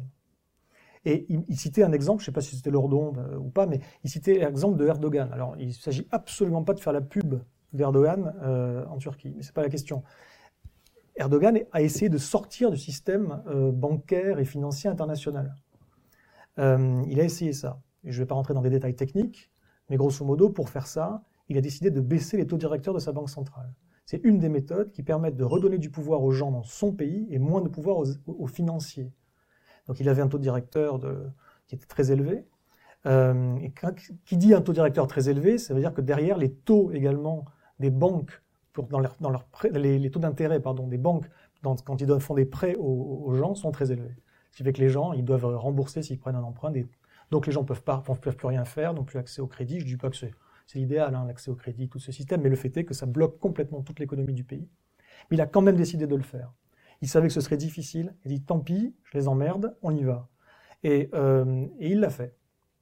Et il est revenu en arrière euh, quelques mois plus tard, la queue entre les jambes, parce qu'en réalité, à l'instant même où il avait annoncé qu'il le ferait, dans la journée, dans la journée, tous les investisseurs ont retiré leur billes de Turquie et la Turquie s'est retrouvée complètement dans la merde. Totalement dans la merde. Ça a été une crise terrible. Et il a dû faire marche arrière. On parle d'Erdogan. Erdogan, c'est pas un mec qui, euh, c'est pas son genre de se dire, bon, ok, je me suis trompé, je reviens en arrière. C'est pas trop son genre. Hein. C'est plutôt un mec qui est non compromis. Ben, même lui, j'ai envie de dire, même un type comme ça, il s'est couché. Il s'est juste couché devant les financiers. Et c'est juste pour vous donner cet exemple que les verrouillages du système sont absolument monstrueux. Donc, on va rester là-dessus quand même.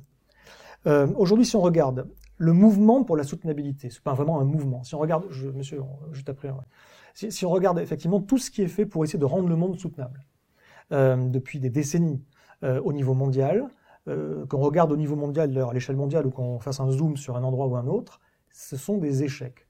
C'est une série, c'est un grand échec constatable. On continue à aller massivement dans la mauvaise direction et toujours plus vite. Et il y a quelques victoires, effectivement, marginales, ça et là.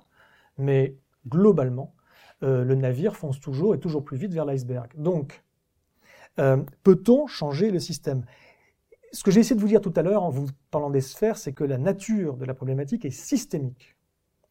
Et que le solutionnisme, qui consiste à essayer de trouver des solutions à des problèmes pris séparément, ne peut pas fonctionner.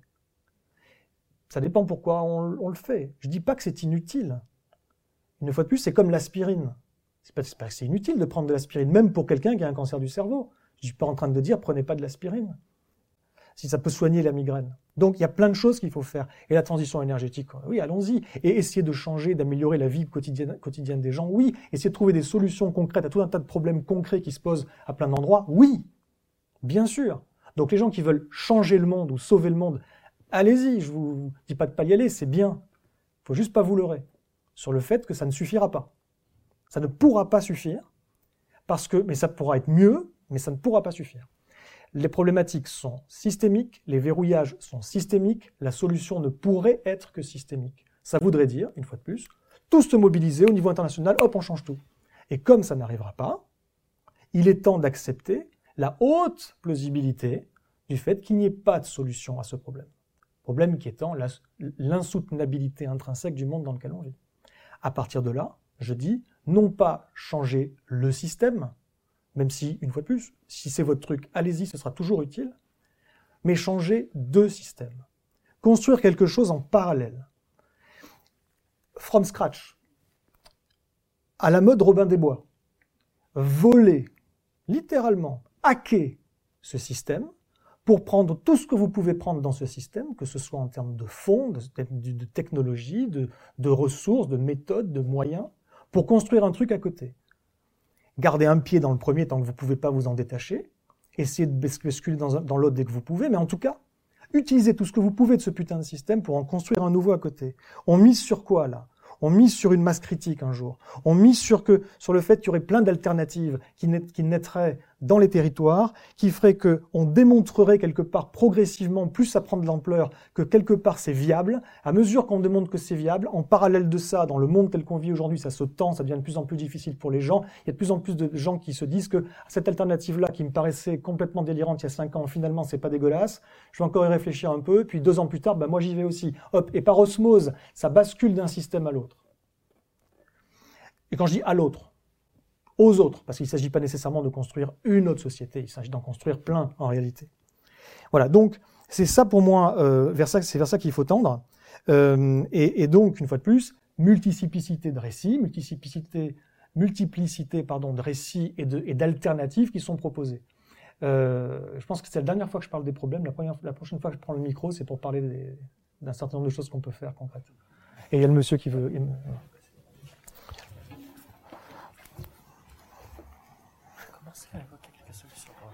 Un tout petit peu. Oups, bien joué. Oui, bonjour. Euh, voilà, quand on a parlé du, euh, capitalisme, il y a quelque chose qui m'a un peu, un peu étonné, c'est que vous n'avez pas du tout parlé euh, des travaux des ethnologues, notamment de David Graber. vous connaissez, qui a écrit un groupe pavé qui s'appelle Dead 5000 ans d'histoire. Où en fait, bah, il montre que le plus gros problème, et justement pourquoi la machine s'emballe, c'est parce que essentiellement, on a une dette avec un taux d'intérêt. Donc ça veut dire que pour payer, pour servir cette dette, et tout, euh, le, monde est mis justement au service de cette dette, il faut toujours faire plus. Et comme, comme la dette fonctionne avec un mode exponentiel, ça fait que ça devient de plus en plus important. Bon, pour ceux qui ne savent pas vraiment l'exponentiel, si vous voulez, je, me suis amusé à faire ce calcul. Si euh, le jour de la naissance du Christ, un de vos très lointains ancêtres avait déposé un gramme d'or à la banque, avec un taux d'intérêt de 3%, et que vous, vous le récupériez euh, en 2015, vous auriez actuellement une pépite d'or qui pèserait autant que la Lune. C'est pas mal, hein Alors, c'est sûr que ça, peut faire rêver, mais en même temps, c'est ce genre de rêve qui est en train de nous tuer. Parce que justement, euh, en fait, jusqu'au début de, l'âge industriel, il n'y avait jamais cette possibilité de, vraiment monter très haut, parce que la réalité leur imposait, leur dit, mais il n'y a pas vraiment de croissance, donc bah, chaque fois, la dette tombe euh, sur un plafond. Enfin, elle s'écrase sur un plafond, et là, il y a deux solutions. Euh, ou bien on fait la guerre, ou alors on fait un défaut sur la dette. Les deux principales. Les Mésopotamiens, ils ont surtout, fait des Mésopotamiens et Égyptiens faisaient surtout des défauts sur la dette. Les Romains et les Grecs allaient surtout faire la guerre. Et en fait, euh, avec l'âge industriel, il y a justement eu, comme il y avait de, la croissance, il y avait la possibilité justement de faire croître aussi les dettes. Et c'est ça justement qui fait que on veut toujours plus de croissance, parce que justement on n'a pas à remettre en question la dette et notamment et surtout son service. C'est-à-dire toujours payer, toujours plus. Voilà. Alors je pourrais encore dire beaucoup de choses quoi sur. Euh, bon alors euh, ce que je pourrais dire aussi c'est euh, sur les, questions économiques. En fait, ce qui est important aussi dans cet ouvrage, c'est qu'on se rendait compte que depuis pratiquement un siècle déjà, les, ethnologues disaient toujours aux économistes, mais vous parlez toujours de la de, l'histoire de la monnaie en vous inspirant du, début, ça commence par le troc. C'est-à-dire qu'au début, les gens voulaient faire du troc, tu me donnes ça, je te donne ça, mais c'est pas pratique, alors finalement, on a inventé la monnaie. Et ils se sont dit, mais on a vu tous les peuples primitifs, enfin tous les peuples premiers, qui ont, euh, on les a tous visités, on n'en a pas vu un seul qui fonctionne comme ça. Quand ils font des échanges, quand ils font du commerce, ils ne fonctionnent pas comme ça, il n'y en a pas eu un seul. Et en fait, ça veut dire que tous les fondamentaux des économistes sont faux. Et qu'en fait, peut-être que justement, plutôt que de chercher chez les économistes qui sont partis sur une fausse piste et en plus qui ont des rêves complètement délirants, bah, en fait, il faudra peut-être regarder les ethnologues qui connaissent beaucoup plus de réalité, de réalité économique, de réalité sociale, et qui justement pourraient nous servir de base pour nous en inspirer et pour bâtir de nouvelles civilisations. Voilà.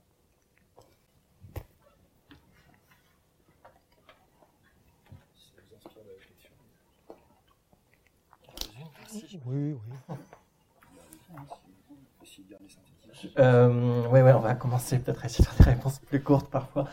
Euh, juste, pour, juste pour dire euh, que c'est précisément moi ce que j'ai ce que j'ai voulu faire dans le dans le magazine, c'est aller voir des gens des sciences humaines. Euh, donc euh, des ethnologues, des anthropologues, des sociologues, des philosophes et des artistes qui sont ceux, à mon avis, qui peuvent nous permettre de, de, de penser euh, différemment comment... Parce qu'en fait, le, truc, la question est-ce que on en est là parce que c'est la dette ou parce que c'est X, Y ou Z raison? Euh, Moi, je n'ai pas la réponse. Et c'est parfois un ensemble de raisons, peut-être. Ou... Moi, ce que je me dis, moi, personnellement, et c'est vraiment, ça ne vaut que pour moi, hein, c'est je me dis, on est des créatures voraces. Euh, alors peut-être qu'on remarque pas ça justement dans, dans, des tribus primitives et peut-être que c'est pas de la convient, peut-être qu'on est déformé comme ça par euh, des, des, des, milliers d'années de civilisation.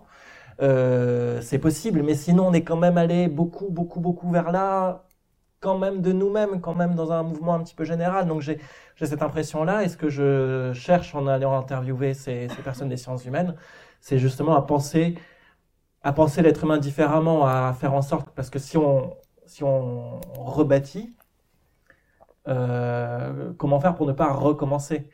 Si on invente un nouveau système euh, monétaire ou enfin d'échange, on va dire, euh, comment faire pour qu'il n'y ait quand même pas des gens qui se retrouvent endettés de, de, milliards auprès d'autres et des gens surexploités, etc. On y arriverait, à mon avis, si on arrive à changer la façon de vraiment de penser de, l'être humain et la façon dont, il se pense et dont il se voit lui-même, cet être humain. Et à mon avis, oui, vraiment, la réponse est dans les sciences humaines. il y a des tas de réponses hyper intéressantes, de concepts qu'on croyait bien établis, totalement humains, vraiment par nature et tout ça, qui sont remis en cause euh, aujourd'hui.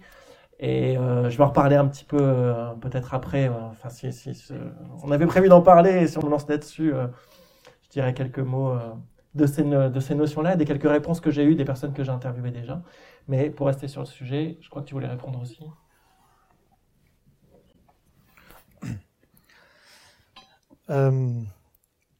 L'ensemble des logiques euh, politiques et économiques c'est basé aujourd'hui à 99% sur la théorie néoclassique en économie. La théorie néoclassique en économie, c'est euh, ce qu'on appelle les sciences économiques. Euh, c'est une supercherie. C'est une mystique qui est une mystification totale. c'est totalement hors sol.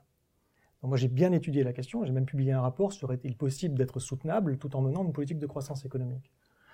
Euh, j'ai étudié véritablement euh, les, deux, les deux camps, quand ils disent oui c'est possible et quand ils disent que c'est pas possible. Dans, un camp, c'est juste n'importe quoi.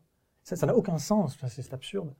Aujourd'hui, les modèles macroéconomiques sont utilisés par toutes nos élites, je dis bien toutes nos élites, sans exception, je dis peut-être le bouton, mais je veux dire toutes nos élites, sont des modèles économiques qui, qui n'incluent pas les ressources ni l'énergie dans les modèles.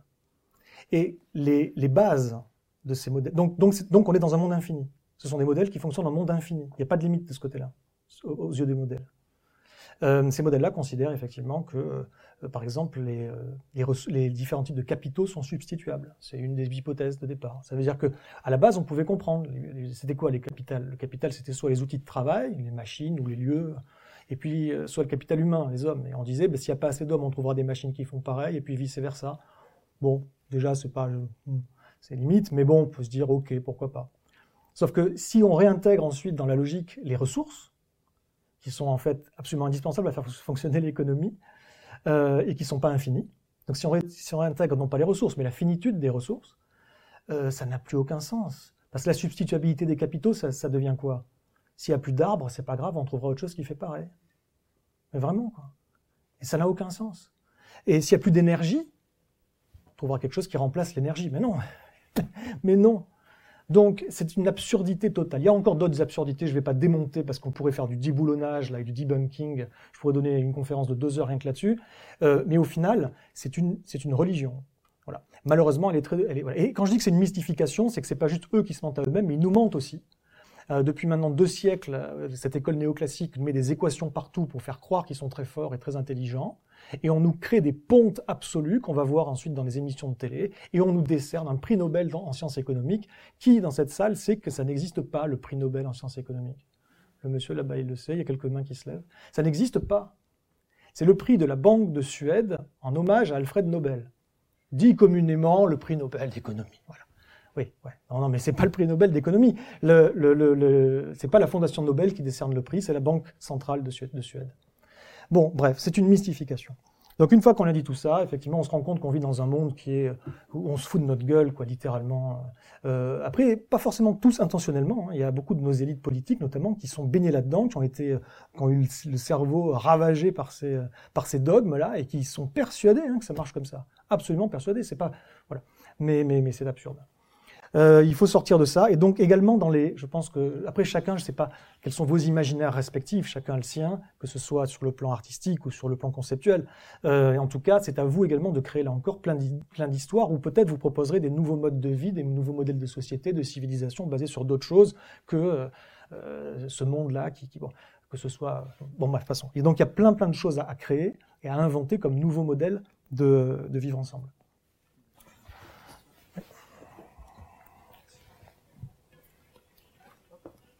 Ah si, je bien. Bonsoir. Déjà, euh, j'ai une question assez rapide. Tout à l'heure, vous parliez du fait que pour mobiliser, ce qu'il c'est d'être inspirant. Et moi, du coup, j'ai une question assez personnelle à vous poser qui découle de ça. C'est bah, qu'est-ce qui vous inspire au quotidien? Qu'est-ce qui vous pousse à faire ce que vous faites à, voilà, qui vous... Pour nous deux? Oui. Pour pas, pas pour moi. Ouais. Tu commences ce coup-ci? Ouais, ouais.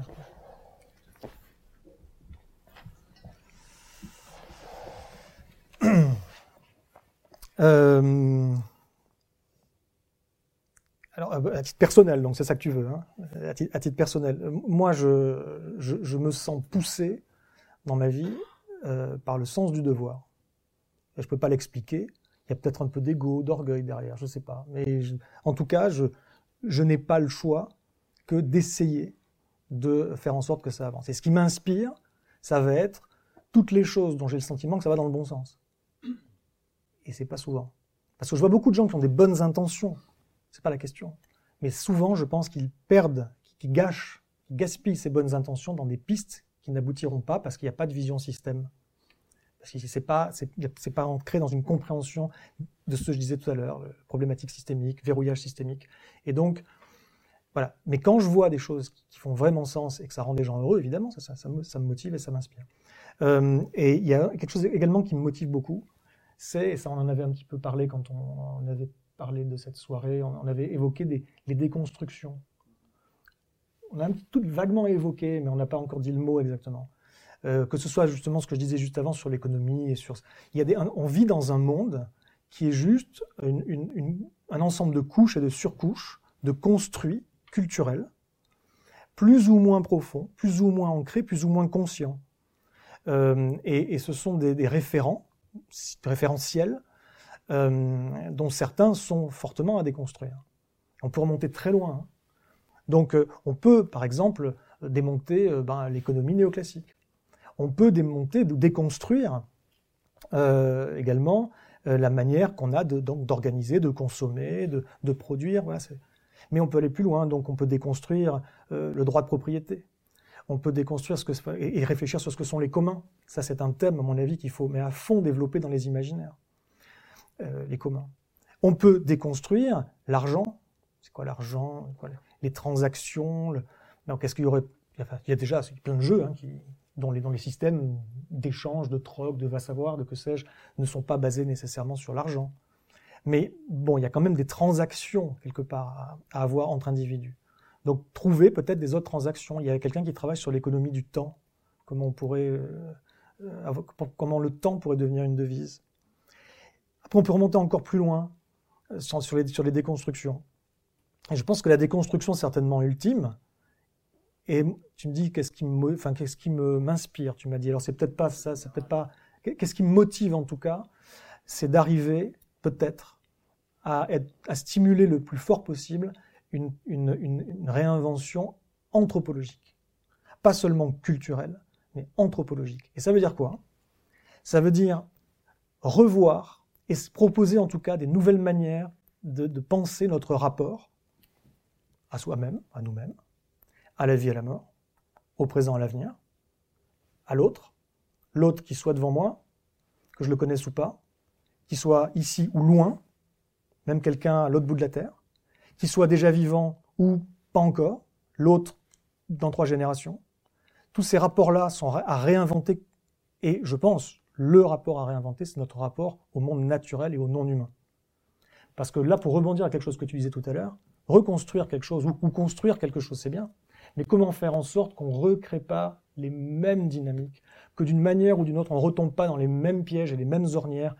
Et bien moi, je pense personnellement que l'obsession exclusive de l'homme pour l'homme est un grave problème. Et que tant que l'homme n'accordera pas de l'intérêt, de l'importance et du respect à ce qui est non humain, on se cassera la gueule, sous une forme ou une autre, in fine, de toute manière. Tant qu'on n'a pas de respect pour ce qui vit hors de l'humanité, on ne vit pas en équilibre, on l'exploite, et on l'exploite toujours trop. On ne peut pas créer une, civilisation qui soit en équilibre. De toute façon, c'est le, verre qui est dans la pomme à partir de là. Donc, revoir notre rapport au non-humain. Un peu de respect, bordel de merde. Absolument, et euh, je pense que le jeu vidéo est un très très bon outil pour ça personnellement, euh, ce qui va me permettre de, répondre à la question. Euh, juste avant d'enchaîner, de, je veux dire, un, je vais parler d'un livre plutôt qui a absolument changé ma vie et qui m'inspire encore aujourd'hui et que je conseille à tout le monde de lire. Je pense qu'il y en a déjà ici qui l'ont lu. Ça, ça s'appelle Hyperion, d'un auteur américain mmh. qui s'appelle Dan Simmons et qui non seulement est magnifiquement écrit et qui va vous, euh, si vous l'avez pas encore lu, vous virer des freins euh, imaginaires que vous avez dans la tête euh, en vous donnant un bonheur de lecture avec du suspense et tout ce que vous voulez euh, incroyable. C'est un livre qui se passe dans un futur extrêmement lointain où on n'a plus aucun problème technologique, on, peut voyager d'une planète à l'autre comme ça grâce à la téléportation euh, et, j'en passe. Euh, il va quand même se passer des choses, ça vaut, le coup de lire le livre. Je peux pas vous dire quel est le concept qu'il va travailler dedans, puisque sinon je vous spoil, mais grave. Mais euh, voilà, et d'une manière générale, c'est l'art et, l'émerveillement et l'émotion esthétique, moi, qui, qui, me motive euh, le matin. Les choses qui m'ont inspiré euh, beaucoup, et vraiment, je ne le dis pas parce que je suis là, j'en parle régulièrement, mes amis sont bien au courant. par exemple, bah, pour moi, ça a été Fallout. Le 3, en l'occurrence, j'avais acheté le 1 quand j'étais ado, mais j'avais pas joué très longtemps, c'était très dur. Et euh, mais Fallout 3, moi, c'est un truc qui, euh, alors j'ai euh, joué euh, vraiment euh, ma première partie, enfin la, la partie avec un même personnage, j'y ai passé près de 300 heures, je crois, et j'aurais pu continuer un petit peu. pour moi, ça a été un déclic parce qu'en fait, je l'ai dit un petit peu tout à l'heure, mais moi, c'est en jouant à ce jeu que j'ai compris que je me suis relevé de l'angoisse que j'avais réelle à cette époque-là, de, de l'effondrement, en fait, qu'on n'appelait pas tellement encore comme ça à ce moment-là, une apocalypse, moi j'aurais dit. Euh, puisque c'est là, c'est là en expérimentant et en voyant que j'ai vu, mais oui, mais il y aura quand même de l'humanité, et il y aura quand même, y compris dans le jeu, euh, euh, si vous y avez joué, vous le savez bien, il y a une radio. Et je me disais, mais je pourrais faire une radio, moi, dans ce monde-là, voilà, je serais pas totalement inutile, comme pour les questions que je, je disais, c'est aussi justement, il fait partie de ces jeux où bah, on fait plus, il n'y a, plus de monnaie, on fait du troc. Euh, et un autre jeu vidéo, et on, me dit qu'il y a une question, je vais y répondre. Euh, Civilisation. Civilisation, moi, c'est un jeu qui m'a permis de comprendre le 5, pour moi, c'est le 5, qui m'a permis euh, de, de voir complètement différemment les dynamiques géopolitiques. J'étais beaucoup avant quand même, et sans me rendre compte et en faisant des efforts pour pas être trop euh, européano ou occidentalo-centré, à quand même euh, voir que me dire qu'il y a des, des pays qui font des bonnes choses et d'autres qui font des mauvaises choses, et des bonnes guerres et des mauvaises guerres et des trucs comme ça.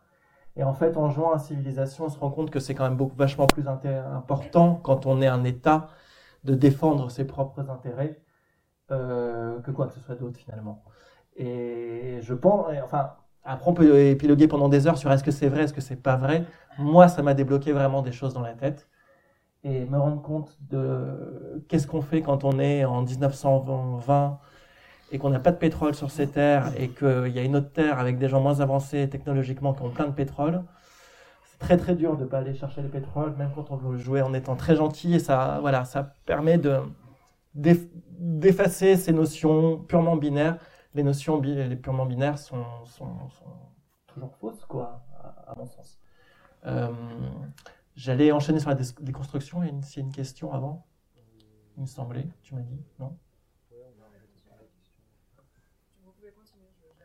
Ah, bon, bah ça va aller assez vite de toute façon, parce que ça veut.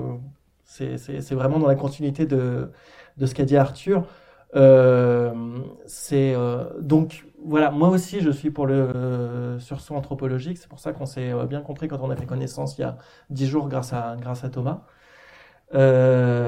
pour les raisons que j'évoquais hein, et qu'on évoquait, rebâtir, rebâtir sans recommencer. C'est donc ce que j'essaye de faire personnellement dans la revue, d'interviewer comme des anthropologues pour penser différemment l'être humain. Alors je vais prendre juste, euh, je vais essayer de me limiter plutôt à juste un exemple. Euh, c'est la question du libre arbitre. C'est une question qui est fondamentale dans la façon dont on se pense et dont on a conçu notre société.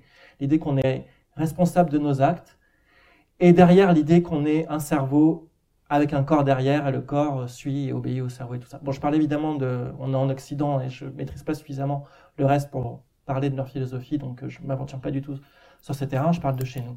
Ça, c'est quelque chose évidemment d'abord avec, avec, la psychanalyse, mais aussi avec les neurosciences, avec la biologie et le, découvert de, de, comment dire, le fait que l'ADN nous influence plus longtemps qu'on ne le croit, pas simplement à, à, la création de nos corps, le fait qu'on a des milliards et des milliards et des milliards de bactéries en nous qui vivent aussi, qui ont elles-mêmes en nous leur propre intérêt, qu'on peut choisir peut-être euh, de, respecter euh, elles aussi, fait que la façon dont on pense le libre arbitre, elle ne tient plus aujourd'hui et plus personne vraiment n'y croit. Et je pense que c'est une grave crise de, de, de, la pensée actuelle. Alors si je savais par quoi on peut remplacer cette notion-là, je vous le dirais tout de suite. Je ne le sais pas, je vais interviewer tout le monde pour essayer de trouver. Et il y a des gens qui, qui réfléchissent à cette question, euh, heureusement.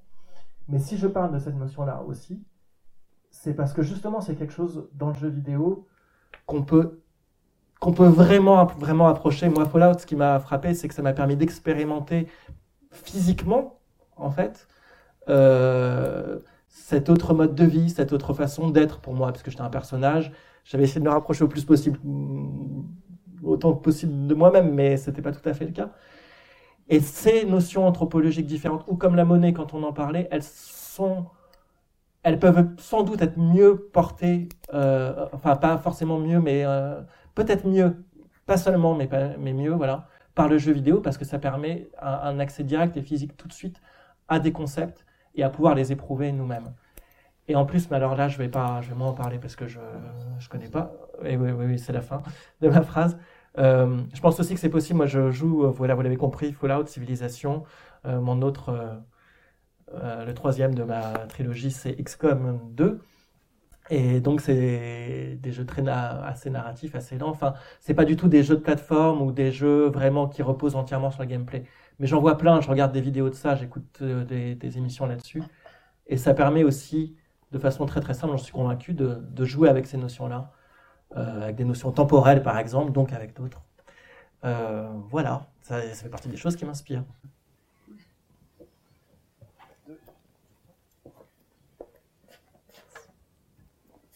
Euh, moi, je voudrais poser une question plus sur les formats avec lesquels on va raconter les histoires. Parce que, enfin, bon, moi, je, on va dire que je suis une militante écologiste, donc j'arrive assez bien à identifier euh, les valeurs qu'il y aurait à questionner à, travers les imaginaires. Mais par contre, je me pose beaucoup la question de justement les, formes qu'on va donner à ces récits. Et euh, j'ai entendu plusieurs personnes dire ouais, il faudrait un bon film de super-héros pour sensibiliser plein de gens. Et je pense que dans un souci d'efficacité, on va chercher à utiliser la culture populaire pour euh, justement euh, diffuser ça massivement. Mais euh, tu avais commencé à, faire un peu la liste des valeurs qui peuvent être véhiculées par euh, le jeu vidéo, mais enfin, ça peut être d'autres trucs, quoi. Et le super-héros, pour moi, c'est pareil, c'est l'exaltation de l'individu qui a un pouvoir exceptionnel, et alors que, bah, justement, quand on est, quand on veut, être résilient, on va plutôt chercher une force collective et euh, qui repose pas sur des pouvoirs exceptionnels, mais sur euh, ce que chacun peut apporter. Et voilà, du coup, je voudrais avoir votre sentiment sur euh, les formats à adopter. Merci beaucoup. Euh, très très rapidement, ouais. ça fait juste penser à un, un auteur du début du XXe siècle, Bertolt Brecht, euh, qui euh, était un, un auteur bah, très militant et qui justement, ça peut être une inspiration parmi d'autres, et qui crée du théâtre et des romans sans héros ou avec héros multiples. Et du coup, pour mettre en valeur le fait que justement, c'est pas un homme fort qui va sauver tout le monde de manière très souvent autoritaire et avec des mécaniques colonialistes, j'arrive, je résous un problème et, de la manière qui me semble pertinente et je me barre. Et, euh, et au contraire que c'était voilà, la force du collectif, euh, du temps long, euh, etc., qui résolvait les problèmes de manière vachement plus efficace. Et voilà, ça peut être déjà une référence. Vous en avez probablement d'autres.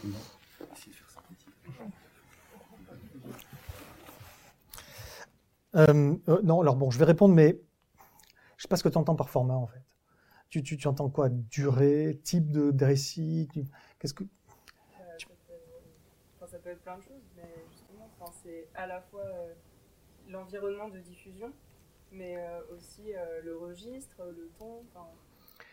Parce que, parce que là, je, vais te faire une réponse à la con, mais une fois de plus, on a parlé de multiplicité tout à l'heure, et je pense qu'il faut en faire de manière très différente un peu pour tout le monde. Mais il y a quand même certaines choses à, à dire, au-delà de cette réponse très vague qui fait que tout est tentable.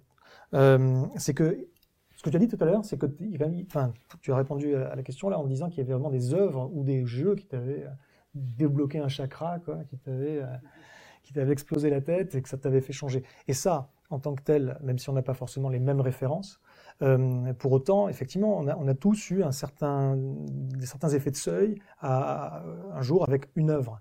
Et donc, mais qu'est-ce qu'est-ce qu'elles ont ces œuvres? En général, il y a un univers, donc il faut évidemment qu'il y ait un univers. Il y a, euh, il y a forcément un moment euh, du, conceptuel. Il y, a un, côté nécessairement conceptuel à développer. Euh, et donc, il faut trouver, il faut mettre dans, ce que vous allez faire, il faut trouver au moins un concept qui, décale tout. Euh, on parlait tout à l'heure de, revoir notre rapport au monde, des constructions anthropo, anthropocentriques peut-être. Donc du coup, peut-être pour proposer comme concept, ça pourrait être un concept, une société qui serait biocentrique. Essayez d'imaginer une société qui, dont, le but c'est la vie et pas, et pas l'humanité. Imaginez la notion du temps complètement, euh, complètement revue. C'est pas d'ailleurs totalement novateur. Il y a des civilisations Inca, enfin la, civilisation Inca et puis certaines civilisations qui, en sont arrivées, qui en, sont, ont découlé. Également, euh, les civilisations sumériennes avaient euh, un, concept à Sumer qui s'appelait le Warkatu. Et le Warkatu, c'était euh, ce qu'on ne voit pas. C'était l'avenir, c'est ce qu'on ne voit pas. Parce qu'en fait, ces gens-là progressaient dans l'avenir à reculons. Ce qu'ils voyaient, c'était le passé. Et donc devant eux, ils avaient le passé. On savait le passé, on le connaît, donc on le voit. Mais l'avenir, on ne le sait pas. Donc ces gens-là avancent dans l'avenir à reculons. C'est un concept qui peut être intéressant, ça, pour une base, pour un jeu, pour un storytelling. Ce que tu disais tout à l'heure sur les bactéries, ça aussi, c'est un super concept. Et là encore, on n'invente rien. Effectivement, si vous prenez un être humain et que vous, vous le mettez dans un mixeur, ce que je ne recommande pas de faire, mais si vous le mettez dans un mixeur et qu'ensuite vous avez une grosse bouillie et que vous prenez une cellule au hasard, il y a une chance sur 10 pour que ce soit de l'ADN humain. Il y, a, beaucoup plus de, cellules bactériennes en, nous que de cellules humaines. Nous sommes un écosystème. Nous ne sommes pas. Donc, euh, ça aussi, c'est un concept. Il y a plein de concepts comme ça à aller chercher pour décaler notre conception et remettre en question nos rapports, comme je disais, à nous, aux vivants, dans la nature, etc.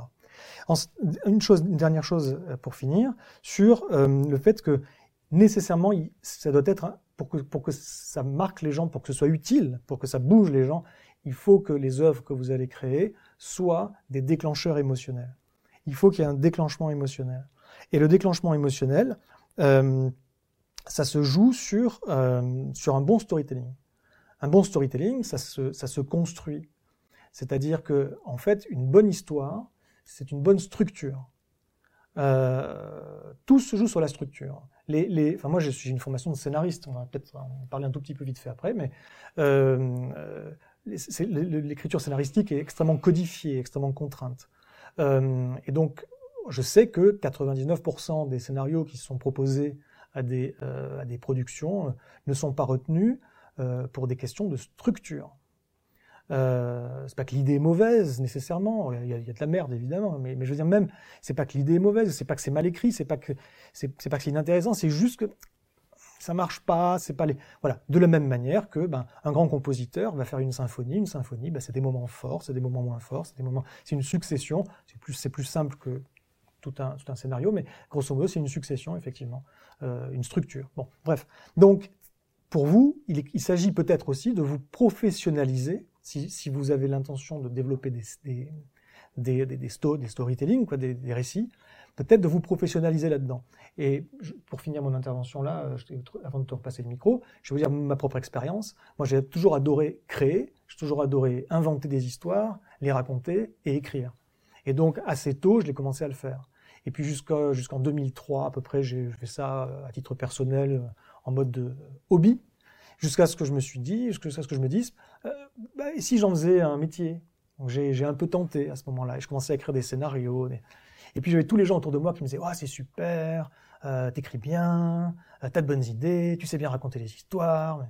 Et je m'y suis cru. J'ai ouais, super, putain, en fait, je, suis- super fort, je suis super fort. Et puis j'ai envoyé, j'ai montré à des professionnels. Puis alors là, la cata, quoi. La cata, enfin la cata, non, pas nécessairement. Ils se dit, ouais, c'est pas mal. Enfin, c'était pas du tout ce que j'imaginais. Et puis un jour, je me suis dit, bon, je vais aller faire une, une vraie formation, en fait. Je vais vraiment me former. Je suis allé voir un ponte, un grand, qui s'appelle Robert McKee. Je sais pas si déjà on a entendu parler de Robert McKee. Et je suis allé faire sa masterclass d'écriture. Ça s'appelle Story. C'est américain. Robert McKee. Quatre jours. Quatre jours de baffe dans ma gueule. Je suis ressorti de là, j'en tremblais, quoi. Et j'ai réalisé que j'étais, en fait, assez fort pour un amateur. Voilà, et que j'étais un amateur. Et j'ai compris ce que c'était ce jour-là que d'être un professionnel. Et j'ai compris que c'était pas du jour au lendemain. Et après, j'ai fait d'autres formations. Et un autre que je peux vous recommander aussi, qui est John Truby, T-R-U-B-Y, qui est plus jeune. Mais, oh, toi, tu as eu des jeux vidéo, moi j'ai eu John Truby. Quoi. Ah, Robert Mackie, une première baffe, John Truby, deuxième baffe. Et après, j'ai fait des choses. J'ai fait des, des concours, des scénarios, des machins. J'ai travaillé, j'ai fait des projets. Puis au- aujourd'hui, je me considère comme un, un bon, euh, quelqu'un qui sait bien écrire des scénarios. Ça m'a pris dix ans et beaucoup de travail et beaucoup de baffes dans ma gueule. Donc, j'ai envie de vous dire, C'est très important. Si vous voulez émouvoir les gens, si vous voulez bouger les gens, si vous voulez que ça provoque quelque chose, même qui a des répercussions dans le monde réel, que les gens derrière, au-delà du jeu, euh, utilisent ces, ces, ces, ces, émergences, ces fulgurances qu'ils auront eues grâce à vous, parce que c'est toujours à la rencontre, ça va être la rencontre de votre univers et du leur. Et si vous voulez que ça crée quelque chose et que ça soit utile quelque part et pertinent dans le monde réel, il faut un super storytelling et ça s'improvise pas. Même si vous pensez être bon, formez-vous. Que ce soit Mackie, Troubi ou d'autres gens, faites des masterclass, bou bouquinez, faites des... Enfin voilà, vraiment. C'est un, un, métier, j'ai envie de vous dire. Non, faut être synthétique, donc je vais, je vais. Désolé. Je, je vais l'être. Non, mais c'est pareil, je suis, je suis. Tout à fait. Voilà, c'est beaucoup de travail. euh, et de même, comme, comme tu l'as dit très rapidement au, au, début de la réponse, je pense pas qu'il y ait de format plus efficace si c'est euh, en ce terme-là que vraiment la, la, question est posée. Il y a des formats qui vont bien avec certaines histoires, d'autres moins bien avec d'autres histoires. C'est une époque assez joyeuse pour ça, c'est qu'on peut facilement expérimenter euh, différents trucs. Et donc, après, il faut apprendre et fouiller si on veut vraiment aboutir d'une œuvre dans tel ou tel champ. Mais on peut quand même, euh, même sur le, juste sur le, le livre, on peut essayer d'écrire de plein de façons différentes aujourd'hui, sans être jugé, tout en trouvant son public. Euh, donc non, non, non, il n'y a pas de, de format plus efficace que d'autres. Ce sera celui où vous accélérez et où vous éclaterez, qui touchera des gens. Et d'autres gens seront touchés par d'autres formats. Et comme ça, on ne le contrôle pas. Autant, autant aller là où on sait aller. Euh, et puis du coup, d'ailleurs, pour, euh, pour, compléter, euh, Robert Mackie, donc le livre, vous pouvez trouver un story de Robert Mackie, effectivement, qui, qui, est vachement bien, qui est introduit à la masterclass. Et Anatomie du scénario de Troubi, les deux, vous pouvez les trouver en bouquin. De préférence chez votre petit libraire de quartier plutôt que chez Amazon, évidemment. il y avait une intervention. C'est un peu passé, mais quand tu parlais de, des jeux que, qui ont déclenché, ou euh, du moins euh, ton senti un peu euh, de l'anéantissement de l'effondrement, tu parlais de jeux qui, toi, tu les as joués en tant que connaisseur de l'effondrement et c'est ça, tu as adapté ton, ton, mode de jeu à la façon dont tu voulais construire le monde de l'imaginaire dans lequel tu étais. Mais le problème, c'est que ces jeux-là, ils sont accessibles aussi à, à, tout public et des gens qui sont pas forcément sensibles et ils vont pas forcément du tout construire ce genre de, de monde. Et c'est là que je me demande euh, comment faire pour. Euh, parce que, enfin, après, moi, je suis pas du tout euh, vidéo, donc euh, voilà, mais, il faut trouver une façon dans ces jeux vidéo de faire se rendre compte aux gens de l'effondrement, puis ensuite de les leur donner une façon d'orienter leur jeu de la bonne façon. Quoi. Enfin,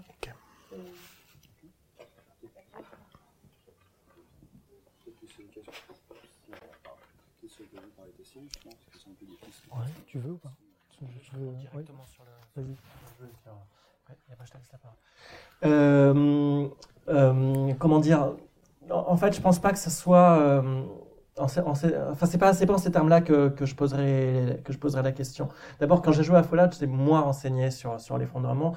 C'est quelque chose qui, qui, qui me faisait peur parce que j'ai vu des dystopies avant, parce que j'ai été un peu intéressé à l'écologie mais j'étais moins euh, moins inquiet par ça et enfin, j'étais inquiet mais pas informé voilà et ça m'a ça m'a pas empêché de réfléchir mais surtout à mon avis euh, on n'a pas tellement besoin là à notre époque je pense de faire prendre conscience aux gens que la situation est grave euh, c'est-à-dire notamment il y en a beaucoup qui le font déjà et, ça passe beaucoup et on peut faire des par, par exemple des jeux vidéo informatifs, un peu plus serious game, un peu plus euh, qui vont permettre. Euh, J'avais aussi fait cet excellent jeu là en, en Flash, je crois, à l'époque. On doit gérer un restaurant de fast-food et donc on est obligé de raser de la forêt amazonienne parce que sinon on n'aura pas assez euh, de pâturage et si on n'a pas assez de pâturage, et ben on n'a pas assez de bœuf, etc. Puis après il faut même les nourrir. Ça, ce genre de petites choses qui font quand même, euh, qui peuvent permettre de faire des, premiers pas et des premiers déclics. Mais sur le reste, c'est plutôt euh, et j'allais dire moi ce dont j'ai besoin aussi en tant que spectateur ou joueur aujourd'hui, c'est plutôt justement d'œuvres qui permettent de penser tout le reste. Voilà, là je sais que je suis informé moi sur les, la situation actuelle, beaucoup de gens le sont. Euh, maintenant tout le reste, comment comment on pense demain, comment on construit demain, comment on fait société demain, euh, quels seront les, les, les, les, nouveaux problèmes qui se poseront là-dedans, quels sont les imaginaires qui vont me permettre. Euh, euh j'ai vu c'est tout con et, et, et j'ai fini je te donne la parole. J'ai vu c'est tout con un film euh, qui est Thor Ragnarok. Euh, moi, c'est un film qui m'a fait du bien parce que c'est un film vraiment fou avec des, des, des, des, planètes étonnantes. Et juste ce petit lavage de cerveau et d'imaginaire, déjà, ça fait, ça fait vachement de bien et ça permet de penser différemment les trucs. Le plus important, c'est de, c'est de pousser vraiment, vraiment, vraiment les murs, que ce soit en termes d'image ou en termes de, de, narration. Sortir au maximum des cadres parce que, dans un contexte d'effondrement, c'est ce dont on va avoir besoin, c'est d'être débarrassé de, des cadres qu'on a à l'heure actuelle. Ouais, euh, moi j'ai beaucoup aimé Ragnarok aussi, mais pour, pour Thor, Ragnarok, mais, mais pour autant, non, il est super, il est, ouais, bref, il est délirant effectivement, et voilà, bref. Mais, mais, mais, mais pour autant, j'ai envie de vous dire de pas forcément euh, tous, en tout cas tous, vous ferez ce que vous voudrez, euh, aller vers ça, parce que je considère que c'est pas très utile. Ça peut être utile éventuellement au, au, au, plan individuel pour quelqu'un qui regarde, ça peut lui, lui donner une respiration. Mais, mais s'il est question de se, de, de se poser la question, euh, s'il est question de se poser la question euh, de, notre, euh, de notre utilité éventuellement et de notre pertinence en tant qu'auteur, voire d'une responsabilité peut-être en tant que créateur d'univers, j'irai un peu plus loin que ça. Typiquement, même, même Avatar. Avatar, bon, on voit bien, on voit bien la métaphore, elle est là, elle, est extrêmement forte, c'est pour, pour ceux qui l'ont vu, mais les, méchants qui arrivent et qui détruisent oh, la nature, etc. Bon, on voit bien tout ça. Mais même, même ça, c'est pas utile, véritablement. Ça suffit pas. Les gens, ils ont compris, ok, ils ont compris la métaphore. Est-ce qu'ils vont remettre en question leur vie pour autant derrière? Je pense pas. Donc, je pense qu'il faut aller un petit peu plus loin. Je dis pas que c'est inutile, mais il faut aller un peu plus loin. Il y a euh, aujourd'hui euh, le, besoin d'une réinvention culturelle et réinventer une, culture, réinventer ça implique de poser de nouvelles bases. Nouvelles bases en termes de, ce qu'on fait, comment on le fait, ça c'est une chose, c'est relativement, c'est conceptuel, des nouveaux concepts. Euh, également en termes de valeurs, euh, des nouvelles valeurs, une nouvelle hiérarchisation des valeurs dans cette société. Euh, également en termes de peut-être de propositions tout à fait concrètes. Comment on vit. Tout à l'heure je parlais de résilience, extrêmement fort comme concept la résilience. La résilience, ben, ça se ça se définit et ça, se décrit d'une manière extrêmement précise. Euh, pour être pour qu'une société, enfin pour qu'une communauté plutôt ou une collectivité soit résiliente, eh ben il faut qu'elle ait redondé un certain nombre de systèmes critiques. Il faut qu'elle soit en réseau, réseau de co complémentarité et d'entraide.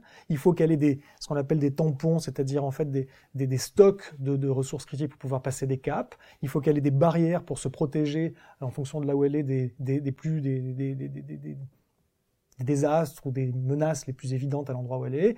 Il faut qu'il y ait euh, une, un contrôle de l'information pour savoir ce qui se passe à côté, pour pouvoir éventuellement aller aider, pour pouvoir se protéger d'un truc qui viendrait. Il faut, voilà, euh, c'est complexe, mais il y a des choses extrêmement précises. Renseignez-vous peut-être sur la résilience et mettez ça en scène peut-être dans des jeux. Mais au-delà de tout ça, il faut des héros, justement, mais peut-être pas des super-héros. Il faut des héros pour incarner, des nouveaux héros pour incarner toutes ces nouvelles valeurs. Euh, et ça aussi, ça, peut être au cœur de pas mal de storytelling. Une fois qu'on a tout ça, c'est bien gentil, mais j'ai rien dit sur l'émotion. Pas grand-chose. Or, tout passe par l'émotion. Le déclencheur, il est émotionnel. Et c'est là qu'interviennent des, véritables compétences d'auteur, parce que jouer et manipuler quelque part, mais c'est dans le bon sens du terme, mais les émotions des gens, ça, ça est, chacun est plus ou moins bon pour ça, mais malgré tout, il y a, un métier derrière. Et quoi que vous créez, il faut que vous compreniez déjà le genre dans lequel vous allez écrire. Quel est le genre? Le genre, ça peut être solarpunk, ça peut être un genre. Voilà, mais ça peut être film de guerre, ou, ça peut être un jeu de survie, ou ça peut être euh,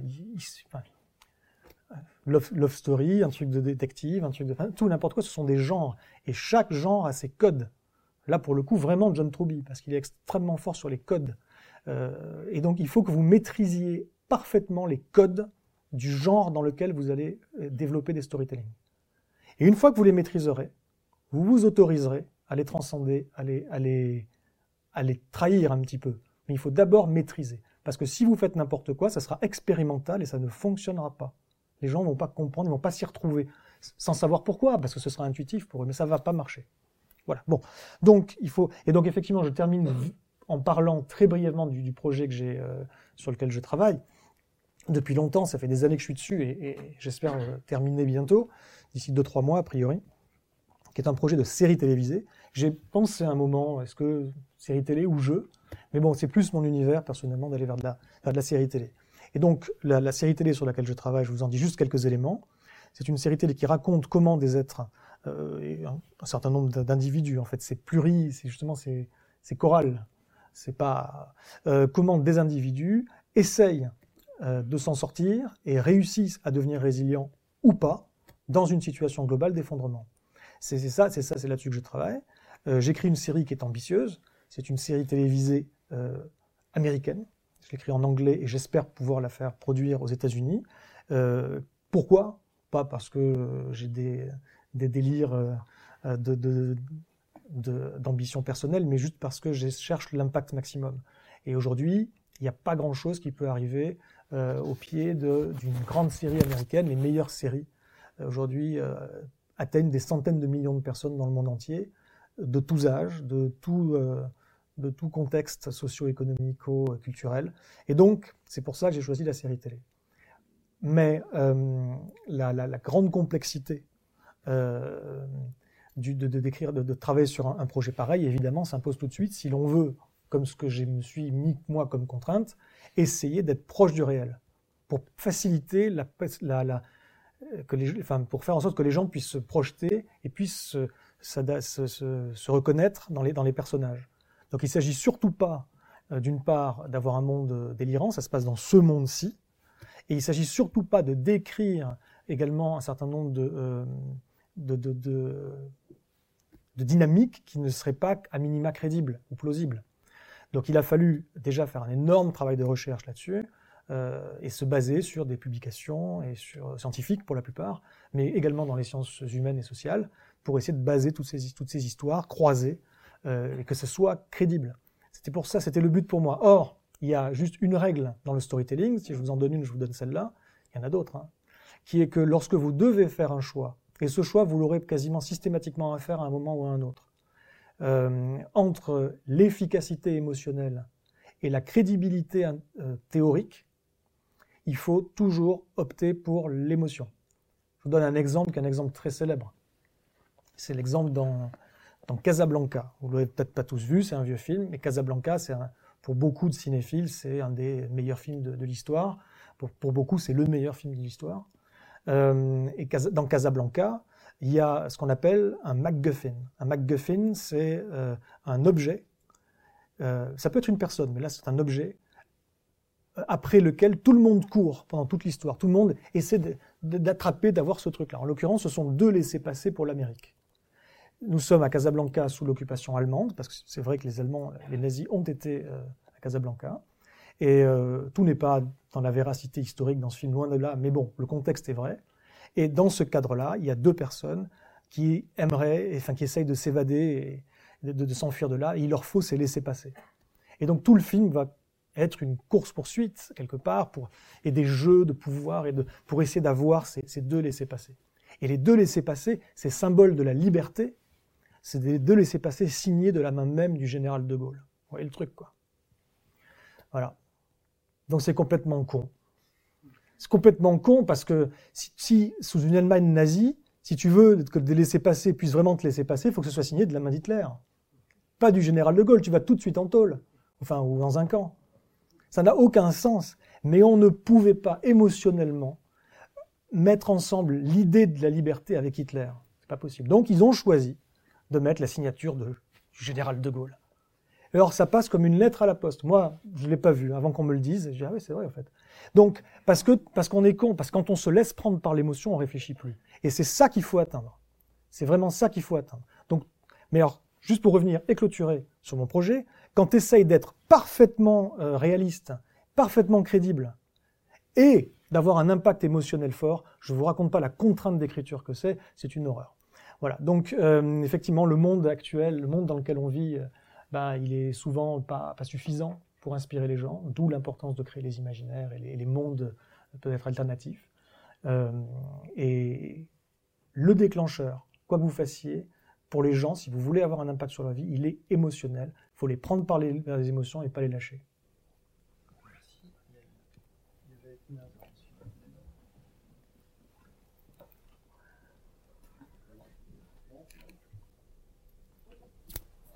Euh, bah, je pense qu'on va pas trop tarder à, conclure là, euh, avec tout ça. Euh, juste au fur et à mesure, bah, merci beaucoup. Juste au fur et à mesure, il y a eu quelques, quelques petits trucs qu'on qu pouvait noter qui étaient venus dans nos discussions et qui pourront peut-être alimenter un peu votre, donner de l'eau à votre moulin. C'est low-tech le moulin, c'est bien. Du coup, McDonald's Video Game, là, le jeu dont tu parlais, effectivement, ça c'est une référence qui est vachement intéressante.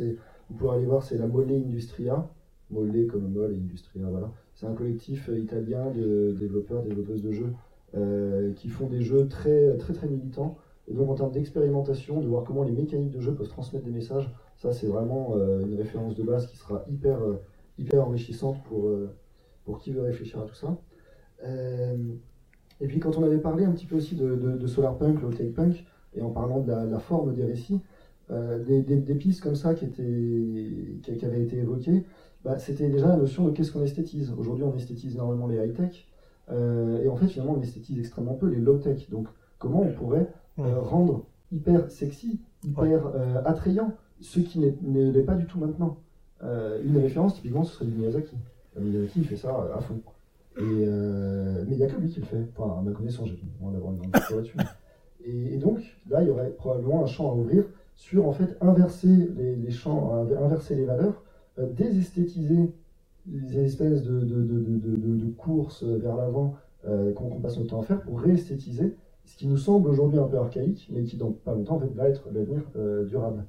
Et, euh, et voir mettre les deux en opposition. Euh, rendre peut-être le, le côté consommation de ressources, super technologie, un petit peu, un petit peu ridicule. Ringard, Euh, voilà, ringard, etc. Bon, ça, ça peut être, euh, ça, ça peut être une piste, voire mettre ça dans le, dans, le gameplay carrément, que euh, on peut se retrouver, euh, je sais pas, avec des choses qui sont extrêmement, qui semblent extrêmement puissantes, mais qui finalement sont pas du tout tenables. Bon, il y avait cette piste-là. Moi, ça me rappelle, j'avais une petite anecdote là-dessus. C'était quand, j'étais gamin, on, jouait avec ma, soeur. ma soeur jouait pas beaucoup aux jeux vidéo avec moi, mais bon. Et on, on jouait à un jeu de bagnole qui s'appelait Top Gear, c'était sur Super NES, et on avait le choix de la voiture. Et moi, euh, comme un bon petit garçon déjà bien habitué à certaines normes de genre, je prenais la grosse voiture euh, rouge euh, qui, consommait beaucoup et qui allait très vite. Et il y avait la notion de comment, combien d'essence on consommait dans, ce jeu-là. Et ma frangine, probablement aussi socialisée de manière assez féminine, prenait à l'inverse la petite voiture blanche qui consommait pas beaucoup et qui allait pas vite. Et bah du coup, bah, pendant les trois quarts de, la course, bah, je, je lui mettais une avance pas possible, mais ma bagnole consommait tellement que j'ai dû passer au stand, alors que pas elle. Et du coup, pendant tout le temps que j'ai passé au stand, et ben, hop là, elle m'a grillé sur la ligne d'arrivée et j'étais triste.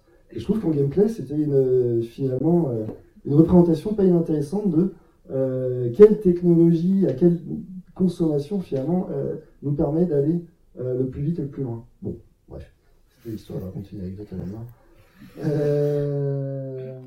faut aussi se demander, et ça c'est un truc qu'on pourrait vraiment beaucoup faire dans les jeux, euh, ok, on va perdre un certain nombre de technologies, mais du coup on va retrouver tout plein de choses, et notamment évidemment du lien humain. Euh, comment dans les jeux on pourrait mettre des notions d'humain et d'entraide plutôt que d'individualisme basé sur la technologie? Aujourd'hui on est extrêmement, voilà, bah, tout le monde peut euh, habiter tout seul, se déplacer en bagnole, etc. Notamment parce que voilà, on a pas mal de technologies, de, de consommation énergétique. Dans pas longtemps, mais ce sera plus le cas. Qu'est-ce qu'on va retrouver? En fait, se demander et mettre en valeur qu'est-ce qu'on va retrouver. Euh, ben, on pourra plus habiter tout seul. En fait, il n'y aura pas assez d'énergie pour chauffer euh, individuellement, chacun dans des apparts. Donc, euh, quid des, communautés que ça va recréer? Ça, être des, des, des pistes de mise en scène aussi. Et puis, euh, bah, pour terminer sur ce que tu vous disiez sur voilà, le solarpunk, le tank punk, c'est intéressant de se demander cette question du punk. Euh, voilà, c'est le punk, c'est la, la repolitisation finalement dans ces, de, de- de ces imaginaires. Et donc, évidemment, c'est se demander comment on politise nos imaginaires dans, dans- les œuvres qu'on va créer, euh, et pour peut-être rendre ça de manière plus explicite, plus transparente, euh, et voilà, alternative évidemment aussi au, capitalisme, et évidemment bah, en, miroir, comment se politiser euh, soi-même, parce que c'est pas, on va être obligé de faire un certain nombre de, et vous en parlez très bien, de, de, de recherches sur ces sujets-là, pour comprendre les alternatives politiques, les choses qui ont déjà existé, les choses vers lesquelles on peut aller, avant d'être capable de, de suffisamment les comprendre pour les représenter dans des jeux. Donc évidemment, c'est aussi un énorme travail d'auto-formation euh, à faire en amont avec des lordons et compagnie, évidemment. Et voilà. Et en lisant tes interviews de post, dans post bien entendu, voilà. Aucun placement de produit. Euh, bah du coup. Pas, pas d'argent, je t'ai pas payé. Voilà, je te, tu me fileras, je te filerai le chèque après. Euh, bah, merci beaucoup à, tout le monde euh, pour cette euh, voilà pour cette euh, bah, d'être venu. On va pouvoir continuer la discussion euh, voilà devant euh, devant le buffet. Très rapidement, bah, merci beaucoup à Julien et Arthur que je crois qu'on peut applaudir bien fort.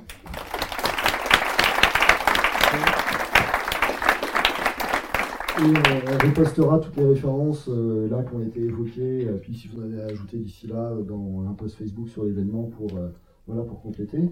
Et euh, bah, la suite du cycle, ce sera euh, donc une suite de 4 ou 5 ateliers euh, qui vont avoir lieu de janvier à mars, dont on, a déjà posté, ils sont déjà ouverts à, l'inscription. On a déjà posté les événements sur Facebook, Eventbrite, qui vont être, du coup là on va moins être dans la, discussion, ce sera plus du faire. Et donc, il y aura des ateliers de création graphique avec notamment Clarisse qui est là. D'ateliers aussi d'écriture, euh, de, de playtest de jeux. Bref, voilà, il y en aura pour tous les goûts en termes de, de médias et toujours autour de ces thématiques, mais pour vraiment fabriquer maintenant euh, nous-mêmes des choses sur ces sujets. Euh, et puis, bah ouais. Ben, merci beaucoup et euh, très bonne soirée. Hein ah oui, et samedi, ah oui, merci beaucoup. Que j'oubliais un truc.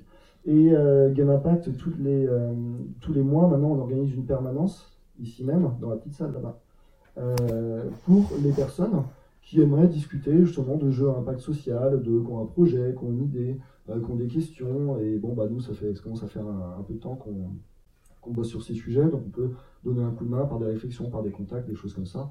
Donc euh, voilà, prochaine permanence, pareil, il y a un event Facebook non, il n'y a pas d'event Facebook, euh, on a juste mis la date et l'heure sur, euh, sur, euh, sur Facebook. Donc, juste, du coup, pour le redire, c'est ce samedi, c'est grosso modo samedi après-midi de 14h à, à 17-18h. Si vous voulez découvrir l'assaut, c'est cool. Vous avez juste envie d'être euh, dans une communauté qui a envie de, de faire des recherches sur les sujets dont on a parlé aujourd'hui, d'explorer euh, euh, bah, des sujets que vous voulez traiter dans le jeu vidéo, dans le jeu impact social, bah, vous pouvez juste venir et, et voilà, travailler avec nous. Même pas besoin de, de, nous poser des questions ou je sais pas quoi. Si vous voulez juste venir travailler, ça marche aussi. Et puis, si toutes ces thématiques vous intéressent, eh ben, là, lors des derniers événements, il y avait pas mal de gens qui étaient intéressés soit par bah, voir euh, ce, que, ce que fait Gamma Pack, éventuellement filer un coup de main, ou euh, euh, contribuer à créer des mouvements autour de bah, justement du jeu et de l'écologie, comme on a beaucoup parlé là. C'est des choses qu'on est en train d'essayer de, de- réfléchir à mettre en place, donc n'hésitez pas à venir nous voir après. On prendra vos mails et puis on pourra en discuter très rapidement et voir ce qu'on peut mettre en place ensemble. Et ben merci beaucoup, et puis allons boire des bières.